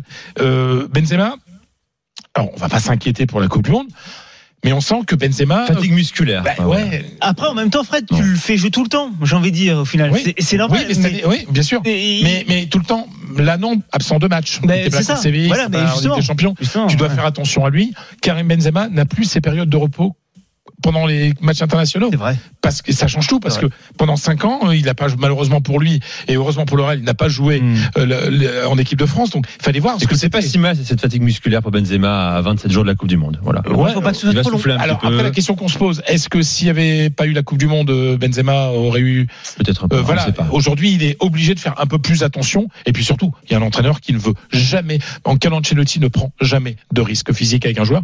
Benzema a eu un pépin musculaire, une blessure qu'il a éloigné, éloigné plusieurs semaines. Depuis, il a eu deux petites alertes. Voilà, Benzema. Aujourd'hui, on doit faire un tout petit peu plus attention qu'avant, mais ça, mais bon, euh, c'est aussi le rôle du- du- du- des médecins et du- d'un staff technique de faire attention. Le Real qui va essayer de valider sa qualif pour les huitièmes de finale de Ligue des Champions demain soir. non, c'est fait. Il est déjà euh, qualifié. Que Il a simplement besoin d'un d'un point pour être. Ah oui, par rapport au goal la average place. particulier. Voilà. Euh, 10 points, 4 points de plus que le RB Leipzig, hein, euh, que le Real va affronter demain soir, mon cher Polo, qui a arraché un, un nul sur la pelouse d'Augsbourg ce week-end. Euh, un peu fou. Euh. D'ailleurs, pour, pour vous parliez euh, du Real et de la qualité de l'équipe, Marco Roseux, le, le coach de Leipzig, a dit qu'en ce moment, l'équipe l'équipe qui a le meilleur effectif d'Europe, eh ben, c'est le Real tout simplement, ce qui est pas neutre euh, lorsqu'on s'appelle Mar- Marco Roseux et Mm. qu'on et qu'on cherche à se qualifier pour les huitièmes de finale. Euh, oui, le match de ce week-end a été extrêmement délicat. Leipzig a été dominé de la tête et des épaules euh, pendant plus d'une heure avant de bénéficier euh, d'un penalty et de revenir en 20 minutes à 3-3 avec un super coup franc d'un Kunku qui avait commencé sur le banc. Et donc ça, si tu veux, pendant le mois d'octobre, eh ben on a un Leipzig qui euh, est invaincu cette compétition, qui a réussi à se remettre sur le droit chemin en Ligue des Champions. Puis on rappelons qu'il avait perdu à la première journée à domicile, s'était fait atomiser par le Shakhtar Donetsk. Et d'ailleurs, ça avait coûté le poste à Domenico Tedesco. Euh, D'ailleurs, on subodore et on est quasiment sûr aujourd'hui que c'est les joueurs qui l'ont lâché à l'époque.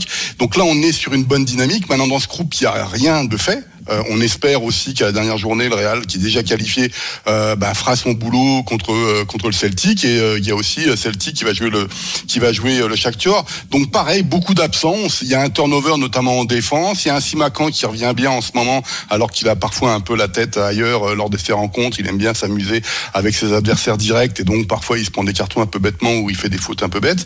Mais il revient bien. On attend. Le Werner sera là, même s'il met pas un pied devant l'autre. Silva a enfin marqué en Bundesliga. Donc tout ça fait qu'on risque d'avoir une belle rencontre demain. Euh, comme le, le problème, c'est pareil. Quel Real on va avoir et quelle est la motivation du Real? Il faut qu'ils assurent la première place. Alors. Euh, il est fort, je euh, juste là-dessus. Il est fort possible que c'était un peu le scénario euh, initial, c'est que tout se joue à la, à la dernière journée. en, ça sera en Pologne parce que évidemment le, le- le club ukrainien ne joue pas dans son pays pour la qualification du RB Leipzig. En tout cas, je pense qu'on va avoir une belle rencontre demain et Leipzig va jouer, va tenter sa chance. Non, pour répondre à ta question, euh, Polo, on vient de me passer ce qui pourrait être le 11 de, du Real demain. Euh, Il y aura quand même Lucas Vasquez, Nacho, euh, Rudiger, Asensio. Donc en gros, tu as, quelques remplaçants quand même. hein. Après, les remplaçants, ils ont quand même de la gueule. Mais voilà, c'est-à-dire que c'est pas la grosse grosse artillerie du Real. C'est pas l'équipe type euh, euh, qui va être demain soir à Leipzig. La minute de Johan Crochet, c'est maintenant. Quel choix musical Je suis impatient. C'est parti. Qu'est-ce qu'on écoute là? Eros? Avec ton micro, s'il te plaît, Johan. Non, euh, non, non, certainement pas. C'est euh, une chanson euh, qui parle de nostalgie, nostalgie de l'enfance, euh, nostalgie euh, de l'adolescence. Euh, le chanteur s'appelle Adriano Celentano. Tu es nostalgique, Ah, fabuleux. Est-ce que tu es nostalgique de l'enfance et de l'adolescence Comme tout le monde, plus on vieillit, plus on l'est, je pense. On est d'accord. Euh, Très bonne mais c'est euh, Il ragazzo della via Gluck. Euh, donc la via, c'est la rue en fait, c'est la rue où il habitait, la rue Gluck, dans la banlieue de Milan. Enfin, c'était aux portes de Milan. Et euh, il parle de son enfance et son adolescence dans un endroit où tout n'était pas encore bétonné, avec des grands immeubles, etc., etc. Et si je parle de, de nostalgie, c'est parce que notre ami euh, Franck Ribéry euh, a amené une certaine touche de nostalgie ce week-end, euh, puisqu'on s'est tous euh, remémorés, revisionnés des compilations, des plus beaux gestes de Franck Ribéry, des buts, euh, etc. Et il a eu droit à un- une sorte de départ. euh, C'est bizarre d'ailleurs parce que finalement. euh, On le voit pleurer dans un club où il n'a pas forcément marqué, ça, tu vois. euh, Et mais, mais en même temps, histoire. c'est bizarre parce que qu'est-ce qu'il a finalement apporté à ce club-là? Finalement, pas grand-chose parce qu'il a peu joué. Quand il a joué, il a parfois été bon, etc. C'est pas trop le problème, mais à la fois c'est bizarre pour ça et à la fois c'est pas bizarre parce que qui à Salerne pouvait imaginer un jour qu'ils auraient Franck Ribéry euh, avec leur maillot? Je voyais dans, dans les tribunes plein de maillots floqués Ribéry, Ribéry, etc. C'est des gens qui ont floqué le maillot non pas pour les performances de Ribéry, mais pour ce qu'il représentait, pour l'enthousiasme que ça déclenchait de l'avoir, etc. Et cette cérémonie de tour de stade, euh, ensuite un long moment devant la courva euh, de, des, des ultras où il y avait une une banderole que je vais euh, retrouver pour pas la. euh, il y avait une longue banderole qu'ils ont déployée ces ultras là et c'était certaines lumières ne s'éteignent jamais. Ciao frérot. En utilisant frérot en français, euh, vrai champion. Voilà la banderole qui était dans les travées du de- du stade de Salerne et c'est vrai que il a eu euh, finalement dans un petit club parce que Salerne c'est un petit club en Italie. Peut-être le plus bel hommage. Un hommage de champion. Exactement. Et, et je rappelle qu'en parlant de nostalgie, à la Fiorentina, et Johan me confirme, confirmera cela, à chaque fois que la Fio marque un but, la musique que l'on entend dans le stade de la Fio, que ce soit en Coupe d'Europe ou en championnat à domicile, c'est Khaled. C'est du Khaled, effectivement, parce que c'était Franck Ribéry qui avait notamment mis cela, je crois, dans le vestiaire ou autre, en tout cas, qui avait imposé ce genre de musique. Donc, à chaque fois. saison, à chaque fois que la Fio marque un but à domicile, c'est du Khaled que vous entendez. Aïcha, Aïcha. Aïcha. Ah, euh, tu crois Non, c'est l'autre chanson. euh, Il y a Life is Life aussi à la. Fiorentina qui est très célèbre. Euh, Life is Life. tu vas nous chanter maintenant. Le truc Tu du as 30 stade- secondes c'est en avance. français non oui, absolument. Life is life. La la la la la. Très bien dans la salle de moins je trouve. 15% d'audience. Pas forcément. Ouais, non, non. mais euh, mais voilà, mais mais Ribéry a eu un impact pour revenir sur ce que disait Salim, a eu un impact très a un impact très fort pardon à Florence, notamment sur les jeunes joueurs. Et je crois que je l'avais dit la semaine dernière dans l'after, mais quand vous questionnez Vlaovic sur sa relation à Florence avec Ribéry, il vous explique que Ribéry lui a énormément apporté parce que lui arrivait de Serbie, c'était compliqué Ouais. dans tout ce qui était pas forcément simplement techniquement, mais simplement dans mets-toi dans une dans un esprit de tu veux être le meilleur. Voilà ce qu'il faut faire pour être un grand joueur, parce que Franck Ribéry l'a été, il peut donner Ah, des sûr. Sur l'exigence, le professionnalisme, etc. Il a bien, il a bien vieilli, Franck Ribéry, quand même. hein. Juste, euh, euh, Life is Life, c'est Opus, hein, c'est un groupe allemand. C'est précisé, c'est important. Bah oui. Là, magnifique. C'était pas aussi Interville à un moment, non? T'as vu ça, non? Et je précise que c'est même pas allemand, parce que moi j'étais persuadé que c'était allemand, c'est autrichien. en fait. C'est autrichien. Ah, bah écoute. Double précision importante. Mais non, bah oui, c'est pas pareil. Ah oui, rien à voir, Interville, c'est chat, là, là, là, rien à voir. Horreur. Bon, euh, les directs, le même Havre-Metz, Christophe musical.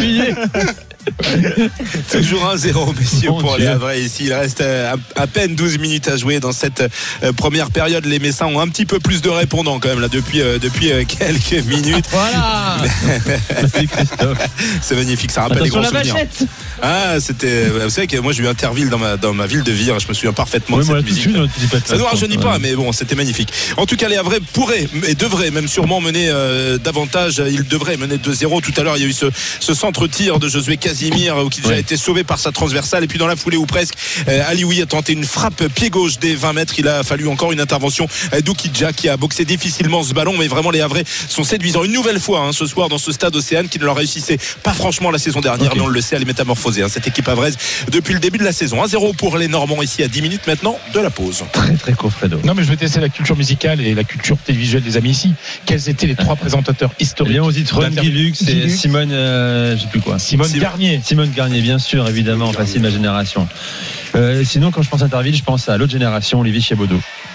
Que devient Olivier Chiabodo, l'homme Le qui avait 3 triché Le 3 La triche Allez, on revient dans un instant pour la suite de Génération After. Alors qu'on me dit, on est en retard, on n'a pas le temps avec Chiabodo. Euh, messieurs, dans un instant, le, le Newcastle également, quatrième de Première Ligue. Et notre invité, Jordan Siebatcheux. À tout de suite. RMC, 20h22h, Génération After. Nicolas Jamin.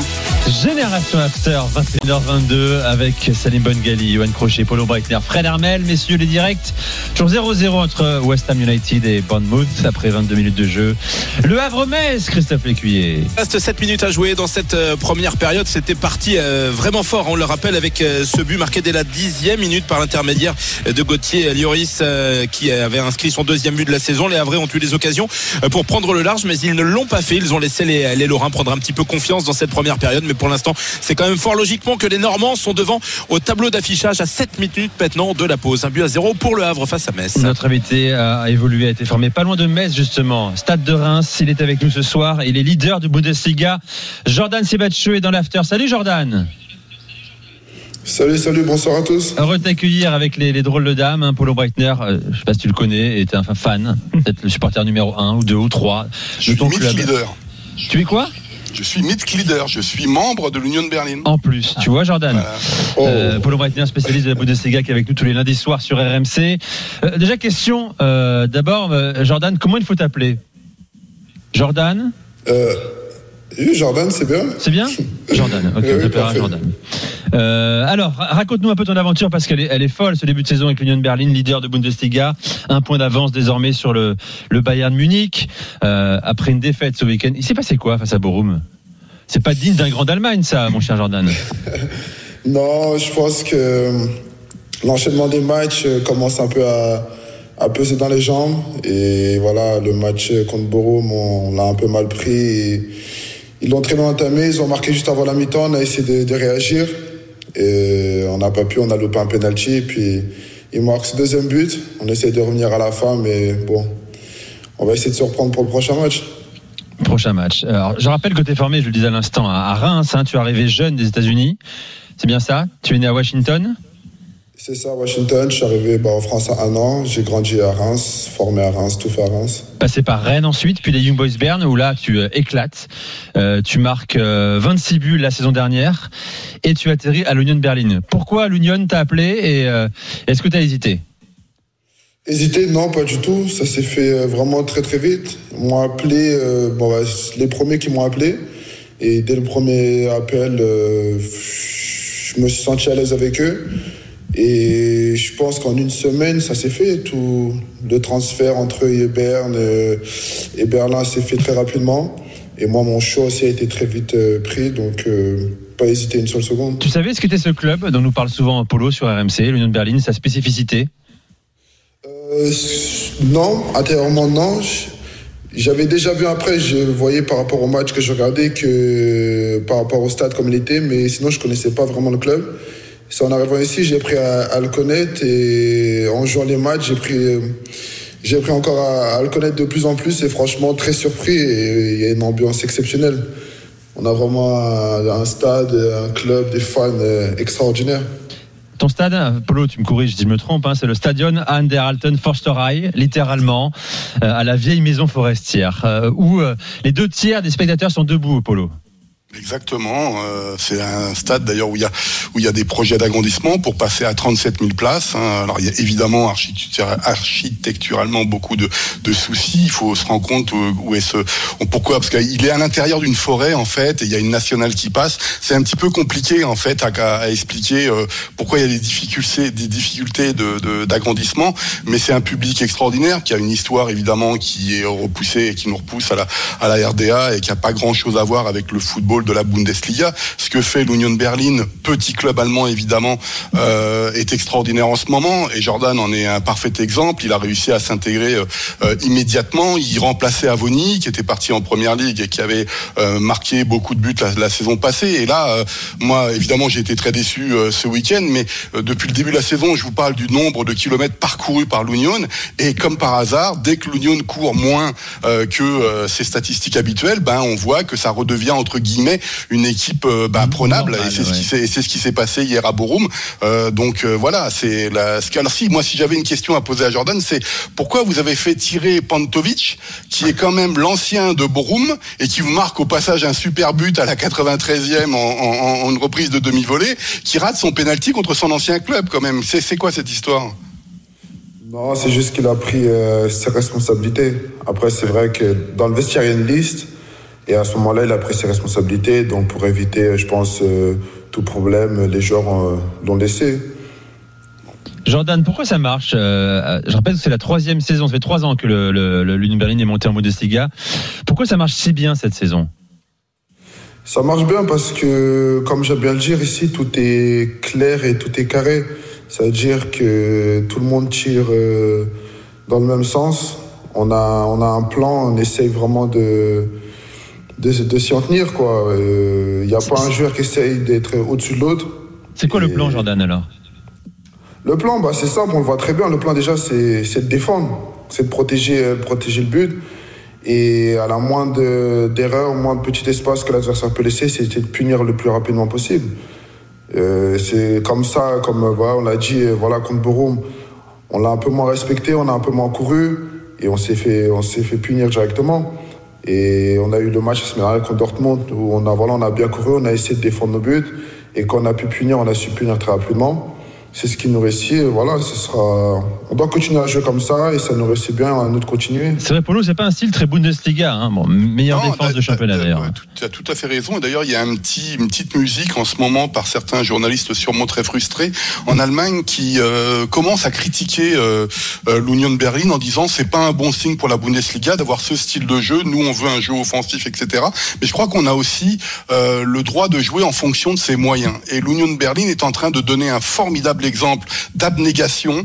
Euh, Il n'y a pas de star dans cette équipe. Ça ne veut pas dire qu'on peut pas faire une belle carrière. Je pense à ceux qui sont partis de l'Union de Berlin comme Andrich, qui aujourd'hui est à Leverkusen, comme Friedrich, euh, qui est à Mönchengladbach, ou Prömel, qui est parti à, à Hoffenheim. Donc c'est une formidable strapontin pour aller euh, plus haut à partir ou même à Vony, qui est parti en première ligue, ou c'est un formidable strapontin si on veut aller plus haut. Mais euh, je, crois que beaucoup de journalistes en fait rêvent que ce soit un jeu formidable, chatoyant. Moi, je suis désolé. Tu fais aussi en fonction euh, de tes moyens, et c'est ce que fait l'Union de Berlin. C'est sa quatrième année en Bundesliga. C'est ils ont été sur les deux dernières saisons qualifiés pour euh, pour une Coupe d'Europe. Là, ils sont partis, à mon avis, pour une troisième année. Évidemment, il faut pas te blesser. Il faut que le projet continue. Il y a un coach, Urs Fischer, Urs qui est ouais. extraordinaire, euh, qui a été sous Suisse, évidemment, qui a été très sous côté, en, qui a été très sous côté justement en Suisse, alors qu'il avait euh, travaillé sous les ordres de Lucien Favre. Il est passé euh, sous le, les ordres du francophone Chaland, qui était à l'époque le dernier, le dernier euh, francophone victorieux du, avec le FC Zurich euh, du championnat suisse avant que le FC Zurich l'emporte l'année dernière. Il a un formidable palmarès euh, lorsqu'il était à Bâle, par exemple, et tout fonctionne bien dans ce club-là. J'ai eu une question par contre à Jordan, parce qu'évidemment, je, je n'ai pas manqué un match depuis des années, des années de, de, de l'Union de Berlin. C'est le 3-3-2-2 mis en place par Urs Fischer. Est-ce que par hasard, lorsque ça ne va pas, il faudrait pas passer en 3-4-3 et toi en neuf, excuse-moi, je, je me permets de te tutoyer, en neuf, avec Geraldo Becker évidemment, euh, la fusée côté droit, et qu'on fasse jouer par exemple le jeune Eveling, le jeune espoir allemand, pour forcer des décisions et que ce 3-3-2-2 ou 3-5-2, comme on veut, euh, soit de plus en plus lisible pour l'adversaire et qu'il faudrait essayer de varier un petit peu pour avoir ben, des palettes tactiques euh, un petit peu différentes. Bon, après là, c'est une question, mais après, c'est Bon pas moi le coach. Ouais, c'est pas- c'est pas moi le coach. Mais c'est vrai que je pense que. Après, c'est compliqué parce qu'on enchaîne beaucoup, donc on n'a pas aussi le temps de travailler euh, tactiquement. Mais je pense que dans les jours à venir, ça va commencer à changer parce que les équipes commencent, on va dire, quand même à nous lire. Et on a essayé contre Borum d'avoir un- une nouvelle tactique qu'on a essayé de mettre en place. C'était un peu compliqué. Mais je pense que le coach va commencer à s'adapter, commencer à changer aussi deux, trois trucs. Parce qu'on voilà, on a aussi, de, comme tu as pu le citer, euh, le Jamie qui est, qui est un très bon jeune euh, Allemand. Et je pense qu'il va commencer à faire rentrer dans la rotation et essayer d'amener un plus. Je finis là-dessus. L'histoire des contres, c'est extraordinaire ce que fait l'Union. Quand ils arrivent à gratter le ballon euh, devant la défense euh, de l'Union, qui passe rapidement à Geraldo Becker pour que Jordan finisse devant le but, ça prend 5-6 secondes maximum. Il y a un jeune international hongrois qui s'appelle Schaeffer qui est en train d'exploser, qui était qui était arrivé euh, l'été dernier, euh, l'hiver dernier, euh, qui n'était pas titulaire. Et là, c'est extraordinaire ce qu'ils font. Il a un volume de jeu comme on l'aime à l'Union, c'est-à-dire qu'on voit que le banc et les joueurs sont surreprésentés au milieu de terrain, y compris sur le banc où Haraguchi, l'international japonais, a perdu sa place. Mais c'est assez impressionnant euh, cette capacité, moi je trouve, bah, de faire ces résultats en ce moment. Et il faut avoir le nez dans le guidon. Il faut, juste avant la Coupe du Monde, ça va être compliqué, mais voilà. Justement, Enfin, question à Jordan. Euh, Je te coupe Polo parce que tu vas jouer le mondial. euh, Jordan Siebatcheux avec les États-Unis, bien sûr. Je rappelle dans le groupe de l'Angleterre, de l'Iran et du Pays de Galles. Ça démarre dans moins de 28 jours désormais. hein. Tu es sûr d'y aller ou pas? Sûr, bah sûr, on n'est jamais sûr, sûr de rien. Comme j'ai pu le dire avec une question euh, à Berlin, c'est pas moi le coach. Mais après, j'essaye de mettre euh, toutes les chances de mon côté en essayant d'être très performant voilà, avec, euh, avec Berlin. Et puis, on attend la liste avec impatience. Merci beaucoup Jordan, on te souhaite le meilleur avec euh, l'Union et pourquoi pas une qualif pour la Ligue des Champions euh, la saison prochaine. Euh, c'est bien parti. Merci, à toi et à très vite sur euh, RMC. On va suivre hein, avec Polo évidemment euh, tes résultats réguliers. Les galets directs, c'est la mi-temps mon cher Christophe entre le Havre et Metz. Christophe. Et effectivement, mi-temps ici au stade Océane et cet avantage, on ne peut plus logique hein, pour les Havrais. Un but à zéro, la note pourrait être plus salée. Le- L'unique but de la première mi-temps, il est l'œuvre de Gauthier Lloris à la dixième. Il est toujours 0-0 entre West Ham et Bournemouth après 32 minutes de jeu dans un instant par le Newcastle avec Salim, quatrième de Première Ligue. Le projet euh, avance à Newcastle et puis Griezmann est-il redevenu Griezmann? On va en faire un débat avec Fred Hermel dans un instant sur RMC. A tout de suite, c'est Génération After sur RMC. RMC jusqu'à 22h. Génération After. Nicolas Jamin. Génération After, Johan Crochet, Salim Bongali, Fred Armel, Paulo Breitner, euh, toujours 1-0 pour le A face à Metz à la mi-temps, au 0-0 entre West Ham et Bournemouth après 35 minutes de jeu. Euh, Il y a Messieurs. 1-1 entre Sassuolo et les Las Véron avec un but de l'orienté. Et encore une fois l'orienté. Ça spécial. Que- quelle Petite adaptation frappe enroulée, euh, potent. Coup franc Non. Non, pas un coup franc. Dans le jeu. Ouais. Euh, ok, puis je rappelle également, je dis également que la somme de la gêne s'est imposée 1-0 sur la pelouse de Crémonésie dans Ouais. le match des cancres. Exactement, Le avec qui rate un penalty en tout début de match. Bon, et puis sachez également que euh, non, rien du tout. Il y a euh, National, deuxième journée, Versailles, qui fait 2-2 contre Cholet. Ça t'intéresse, Fred? Oui, parce qu'il y, y a- y a mon pote Jean-Luc Carrier-Bar qui est à Versailles. partout, c'est incroyable. Bah oui, ben. Il m'a même appelé l'autre jour pour me donner des nouvelles d'un joueur qui a Jean-Luc Et Versailles qui devait réagir après son élimination en Coupe de France. Les gars, vous avez une vie à côté ou pas là Ben non, on a des relations, quoi. Donc on a des mecs qu'on connaît, parce que Jean-Luc, c'était. parle du championnat national. C'était c'était Lens, tout ça, des Oui, affinités. Versailles, C'est pas de la compétence, de l'excellence. Coupe de France. Bravo Eh oui, les gars, faut- vous il faut- êtes très forts. Comment dit en espagnol Hay que tener amigos hasta el infierno. Il faut avoir des amis même jusqu'en enfer. Intéressant. Tiens, question que je me pose également. Combien de matchs tu regardes par week-end, euh, Salim? Euh, Je dirais en moyenne. en moyenne, entre 15 et 20. Est-ce qu'il y en a, ouais. Il n'y a pas assez d'heures dans le week-end. Eh, si, si, mais. Euh, comment T'as 5 écrans Si, si, ouais, à peu près. 15 et 20 Ouais, Johan Madame est d'une patience infinie et je la remercie. Ah bah madame, oui, du coup, elle, se- elle se balade toute seule. Non, non, non, Elle tu sais, tu quoi seule. Et tu sais quoi Maintenant, elle a, elle a des réflexes comme ça. Elle a compris que quand je dis cyborg, elle comprend que c'est Erling Haaland. et elle est fan de West Ham maintenant. Johan Une douzaine. Douzaine de matchs. Fred 7-8. 7-8. Avec, en, en comptant le Racing Club de Lens. Donc ça fait 7 de la Liga et, et un de et un Racing Club de Lens. 7 de la Liga. Euh, Polo Je, je joue, je regarde les neuf de la Bundesliga. Je regarde quasiment l'ensemble des rencontres de Zweite Liga, de deuxième division allemande. Et comment vous faites les neuf? Euh, T'as des matchs bah, faut euh, en simultané? Qu'est-ce que tu fais là? Bah, j'ai des, euh, des possibilités pour aller voir les rencontres. j'ai différents écrans chez moi, je suis organisé. Euh, J'essaye de voir euh, le plus de matchs possible en Suisse et en Autriche.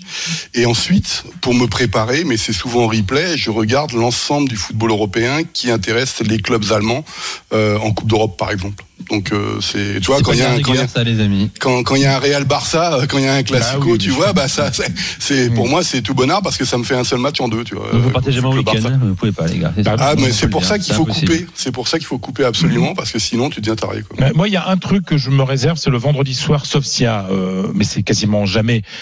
un- Le Real, le Barça, l'Atlético, euh, Séville, euh, ou euh, oui, Séville ou oui, qui joue le vendredi. Mais sinon, le vendredi soir, je parce que sinon on devient fou. Sinon on devient fou. Donc c'est réservé au, au samedi et, et dimanche. Donc vendredi soir, c'est c'est théâtre. Je peux recommander une très belle pièce? Euh, non. Euh, Salim, Newcastle grandit vite et bien, quatrième de Liga désormais, victoire sur le terrain de Tottenham 2-1. Ouais. De, PL, bien sûr, hein, première Oui, ligue. oui. Et, et vraiment, cette équipe de Newcastle est, est intéressante et grandit, tu le dis bien, parce que déjà sur ce match-là, c'est loin d'être immérité, hein, vraiment, euh, avec euh, Callum Wilson qui a notamment marqué le premier but, et puis il y a, eu- il y a eu un second par, par la suite. Mais vraiment, Newcastle, c'est une équipe qui, je le rappelle, lorsque l'année dernière le propriétaire saoudien arrive et les propriétaires saoudiens arrivent, euh, on se dit bon c'est l'équipe sur le papier entre guillemets potentiellement la plus riche au monde qui est capable de mettre des millions, des dizaines de millions, voire même davantage sur certains joueurs. Et au final, ben ils ont changé d'entraîneur, certes avec Eddie Howe qui est arrivé. D'ailleurs, on s'est dit quand Eddie Howe est arrivé, bon, il va arriver juste pour quelques mois, mais après on va prendre un nom plus ronflant. Hein. Unai Emery, par exemple, ça faisait partie des noms hein, à l'époque qui étaient évoqués. Ben non, finalement c'est Eddie Howe qui donc connaît le football anglais, le championnat anglais qui est arrivé. Et petit à petit, il y a eu un recrutement intelligent, ciblé. Alors il y a eu des sommes qui ont été déboursées. Hein. Bruno Guimaraes, c'était quand même un, un petit peu moins de 40 millions, mais on est entre 30 et 40 millions. Tu as eu d'autres joueurs qui sont arrivés aussi. Mais des recrutements intelligents, ciblés à des postes clés. Dan Burn, dit comme ça, c'est pas le joueur le plus sexy du monde, mais c'est 2m01 en défense centrale. Ben bon sang, ça, c'est ultra important. Et puis, il y a d'autres joueurs qui sont arrivés. Alors, il y a une grosse dépense avec Alexander Isaac, l'ancien de la Real Sociedad, évidemment. Mais 60 millions d'euros, là, quand même. Ouais, c'est ça, c'est ça. T'as une grosse dépense avec lui. Mais sinon, à côté Très, de ça, t'as des joueurs ouais. intelligemment arrivés pour des sommes pas non plus exorbitantes. Et t'as un jeu méga intéressant. T'as même des joueurs, Joe Linton, Polo Brighton le connaît très bien, qui à la base était arrivé en neuf, mais qui marquait pas un pied devant l'autre. Eddie Howe l'a dit, lui a fait comprendre, écoute, tu vas reculer, tu vas reculer, tu vas jouer en 6 voire en 8. Mais bon ça, qu'est-ce qu'il est devenu fort à ce poste-là, Joe Linton, mais vraiment c'est pas une blague. Et t'as des joueurs qui, avec Eddie Howe, dans cette équipe de Newcastle, tournent bien. Newcastle, c'est pas uniquement un joueur, c'est pas Saint-Maximin uniquement, qui en ce moment est blessé, mais t'as plein de joueurs qui à tout moment peuvent sortir et peuvent réussir à marquer. Almiron, même le Paraguayen, a réussi à marquer. Bref, aujourd'hui Newcastle, c'est devenu une équipe cohérente. C'est pas des noms ronflants, mais c'est cohérent, quoi. Mais alors ça, c'est quand même la grosse surprise. Mais oui Parce que on s- on- il y a un an, Mais on oui. se disait. Mais ça va être Fallait un se coup de- maintenir aussi. Et- et- maintenir. un coup de avec des millions, chèques, bien sûr. avec des noms. Mais bien euh, sûr. Et comment ça, comment ça s'appelle le, le tu aimes, euh, le-. Non non le, le joueur de l'Atletico euh, Euh, l'anglais. Isaac. Non, non Non. mais Euh, Trippier. Euh, Trippier. Le capitaine Ils, d'ailleurs. ils l'ont fait venir justement parce qu'ils avaient justement pour pouvoir rester en première division parce qu'ils étaient Absolument. mal.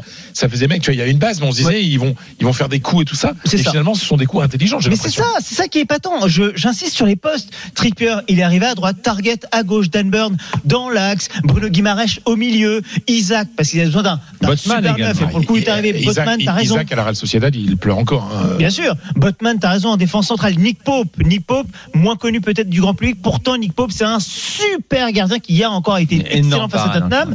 Bref, quand t'as tout ça, tu dis Newcastle. Alors, est-ce que sur le long terme ça peut tenir? On verra par la suite. Mais eux, ils jouent pas de Coupe d'Europe, contrairement à tous les autres qui sont en, haut de tableau. Donc, un match par semaine avec cet effectif-là.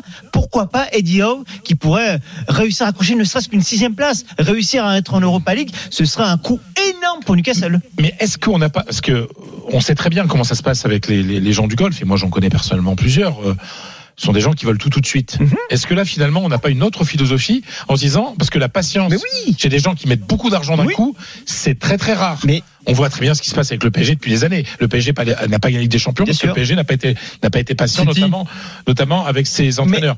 Là Le- on a un changement de mentalité qui est quand même. Est-ce qu'il, alors la question que je veux te poser, Salim, est-ce qu'il y a dans le choix des des, des, des dirigeants exécutifs, c'est-à-dire les gens qui sont au quotidien, euh, bah, une volonté de construire tout doucement. Parce que vous avez pris l'exemple du PSG et de City. Sauf que là, PSG et City, c'était des clubs qui étaient euh, programmés pour être minimum champion et aller très loin en Champions.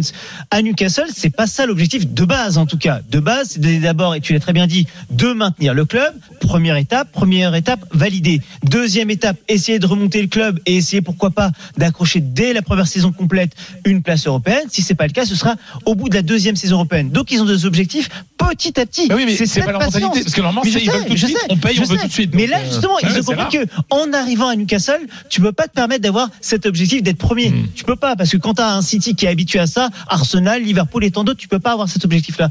Et là, justement, ils ont cette patience-là.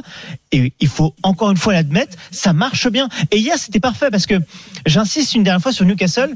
Aujourd'hui, t'as pas un mec, euh, Saint-Maximin, la saison dernière, un Ouais. petit peu en fin de saison, mais là, il est blessé en ce moment.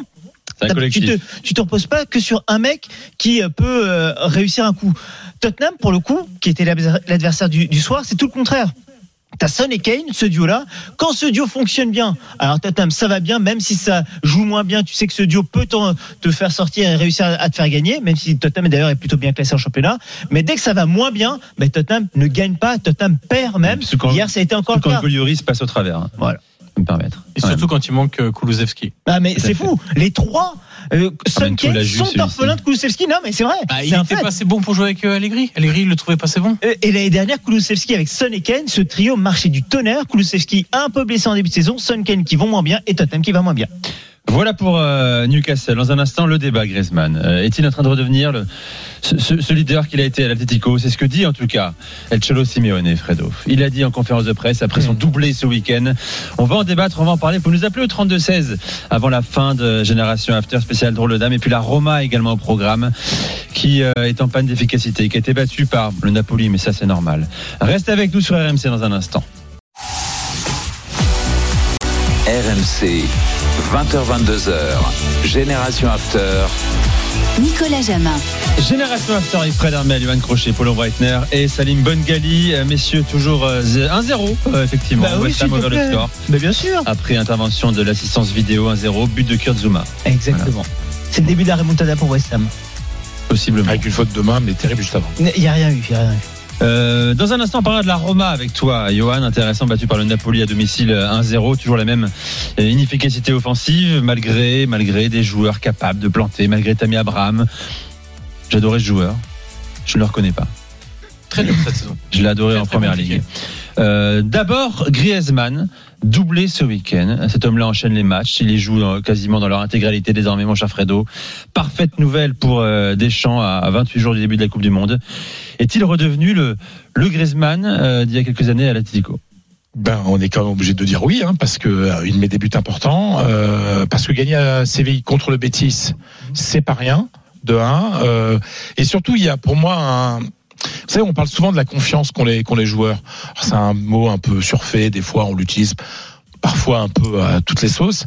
Mais sincèrement, quand tu joues un match au Betis Séville, euh, donc à l'extérieur, que tu as un corner et que tu tentes ce qu'on appelle le, le goal olympico, le goal, le but olympique, corner c'est-à-dire le corner direct, c'est que tu es plutôt bien dans, ta- dans tes baskets, et en l'occurrence dans tes crampons.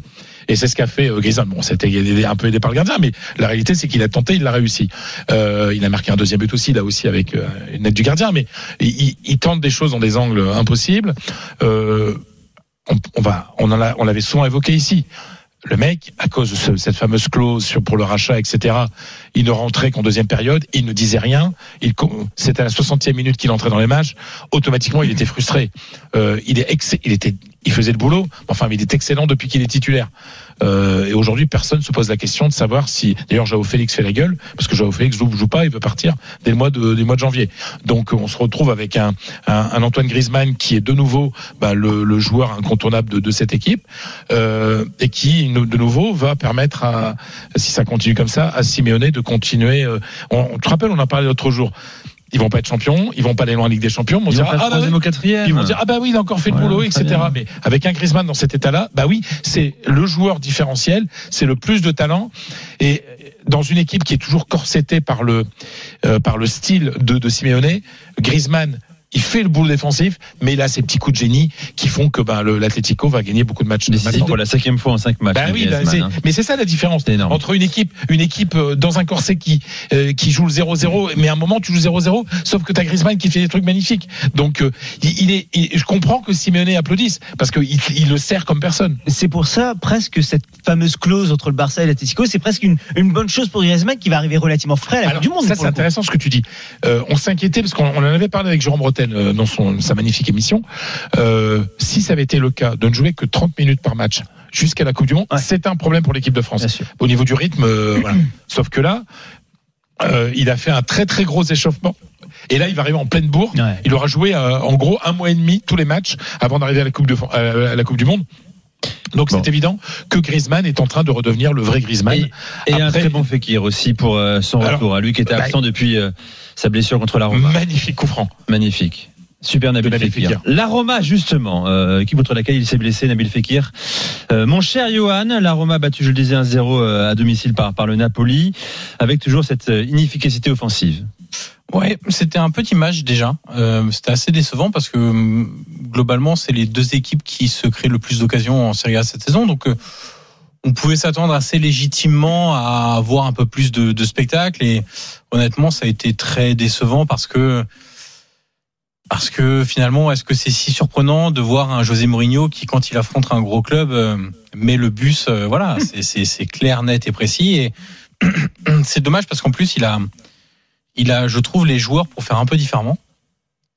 Euh, et là, euh, il y, a, y, a un- il y a un journaliste italien qui disait ce matin, il a joué pour ne pas jouer. Et en fait, t'as l'impression qu'ils sont descendus là sur le terrain en se disant, on va défendre et sur un malentendu, ça va passer. Sauf que sur le malentendu, pour que ça passe, il faut que tes joueurs soient efficaces devant. Et c'est pas le cas. Et c'est pas le cas depuis le début de la saison. C'est déjà pas le cas la saison dernière. Alors j'ai pris quelques stats. Vous savez mon appétence pour pour la data. Euh, donc c'est l'équipe quand même qui cette saison sous-performe le plus en Serie A, mais aussi dans les quatre grands championnats européens plus la Ligue 1. Donc dans les cinq grands championnats européens, ouais. Quatre championnats, quatre grands championnats européens plus la Ligue 1. Il est effectivement. Euh, et l'année passée, ils étaient dans, la, dans le top 7, donc les 7 équipes qualifiées pour le- les, les coupes européennes. C'était la seule équipe qui était en sous-performance. Toutes les autres marquaient plus de buts qu'elles ne se créaient d'occasions. La Roma, de très loin, encore une fois, se créait beaucoup d'occasions, mais ne marquait pas de buts. Alors la saison dernière, on se disait, oui, mais Abraham, il fait une saison quasiment 30 buts, toutes compétitions confondues, donc ça pouvait pas passer, entre guillemets. La preuve, ils ont gagné la Conference League. Bon, c'est- que la Conference League, mais c'est une Coupe d'Europe quand même. Euh, le problème, c'est que cette saison, notre ami Tami, il marque pas. Qu'on a un Dybala qui lui est efficace, mais le problème, c'est que Dybala, le problème de Dybala, on le connaît, c'est que il y a trop peu de présence sur le terrain. Donc il met 5 buts en 8 matchs, ok. Mais la vraie nouveauté, c'est qu'il a joué que 8 matchs. Enfin, nouveauté, non. Le, le vrai problème, c'est qu'il a joué que 8 matchs. Bellotti, toujours pas de but. Euh, Abraham, 2 buts en 10 matchs. Zaniolo, toujours pas de but. Pellegrini, qui joue un cran en dessous, donc c'est difficile de le comparer, mais il est quand même plutôt dans le secteur offensif. Il a mis un but en 10 matchs. Voilà, vous avez un vrai problème. Alors là, je sors un peu, j'extrapole du, du match de Naples, hein, parce que contre Naples, concrètement, ils ont pas eu d'occasion, donc c'est difficile de les marquer. Mais dans le plan de jeu de Mourinho, de toute façon, si tu te dis sur une simple ou deux occasions, on va en mettre une, parce que c'est ça l'idée du plan de jeu. Ok, très bien, mais depuis le début de la saison, tu as des joueurs, et même la saison dernière, qui t'ont montré que ils n'en étaient pas capables. Ce, Ah, ne sont pas des, ce ne sont pas des tueurs, et le problème, c'est que cette inefficacité, aujourd'hui, est en train de leur coûter très cher, parce que c'est c'est assez simple, en fait. Si la Roma était sur la même tendance que la Lazio, que le Milan, que le Napoli, ils seraient en tête de Serie A Hmm. Sur l'efficacité. Je prends le match contre l'Atalanta. Ils ont, mais ils doivent le gagner, mais 4-0 ce match-là. Donc il y a- il y, a des vrais problèmes. Euh, je sais pas comment ils peuvent s'en sortir parce que est-ce qu'on peut entraîner la finition? Il le bosse, il la bosse la finition. euh, Le, le, à, retrouve un peu de confiance, hein, je pense à Tammy Abraham. Oui, notamment, voilà, c'est que des aussi, éléments euh, psychologiques, Sur un individu parfois, ouais. des, des leviers psychologiques. Mais là, en plus, Abraham, on le sent vraiment atteint par cette euh, par cette disette. Et en plus, moi, je me, il avait réussi à atteindre un statut de chouchou la saison dernière. Tout le monde l'adorait, etc. Et là, je me demande s'il n'y a pas eu un petit switch quand même. euh, C'est une interprétation, c'est pas une info. Mais Dybala est arrivé, chouchou direct. Ouais. Est arrivé, Il en a pris ombrage un petit peu. Est-ce qu'il n'y a pas le truc de un peu de descente en se disant Je ne sais plus la coqueluche de la voilà Roma. exactement. Donc La euh, Roma qui n'est pas lâchée au classement, hein, pour l'instant, qui Non, peut pas- arriver, pas mais qui est cinquième mais- avec 22 points à 2 points de la Mais si tu continues comme ça, mon cher euh, Nico, À la fin de la saison, tu seras lâché. Euh, messieurs, euh, finissons ce Génération After spécial drôle de dame avec la minute de Polo Breitner. Ah, musique classique. Là, Là, on est sur. un- C'est oui, là, c'est, on a presque fait. Ouais, ouais, là, On est sur, Mozart, sur qui, non, là Mozart, évidemment. c'est le Requiem. ouais. Euh, Requiem qui d'ailleurs a été euh, fini euh, après la mort de Mozart, donc s'il a pas, il a pas euh, tout fait lui-même, tout écrit lui-même. Mais oui, malheureusement, c'est. euh, Mozart qui est autrichien, je le rappelle. hein, C'est un Autrichien, ouais. On hein. fait, on fait une émission spéciale Autriche ce soir et pas allemand.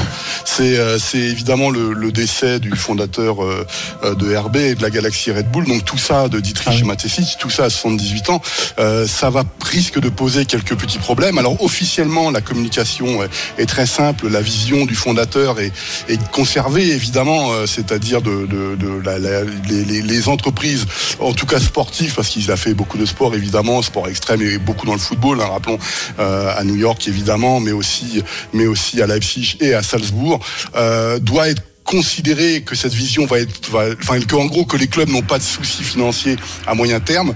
Maintenant, encore une fois, euh, ça fait bizarre qu'une personne comme lui euh, parte parce que il avait industrialisé ce qu'avait fait Ralph Rangnick à, à Offenheim, c'est-à-dire euh, la, la fabrication euh, dans un style de jeu très particulier avec des jeunes euh, qui sortaient des centres de formation et notamment de Liefering. Donc voilà, il a disparu.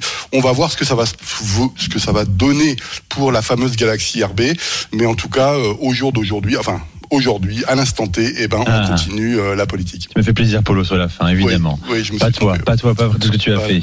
Oui. Merci Polo, merci Voilà. Johan, merci Salim, merci, euh, Merci, Fred. Rendez-vous la semaine prochaine gusto. pour euh, encore une fois une spéciale euh, drôle de dame Ligue des Champions, hein, puisque on approchera Et de merci Nico euh, pour Jordan. Mais de rien, de rien. Euh, le direct également, le Havre qui mène 2-0 désormais Christophe Lécuyer. Ouais, ce deuxième but marqué par les Havrais par l'intermédiaire de Nabil Aleoui, très joli but. Alors certes, ça part du- d'une erreur de relance de la défense messine.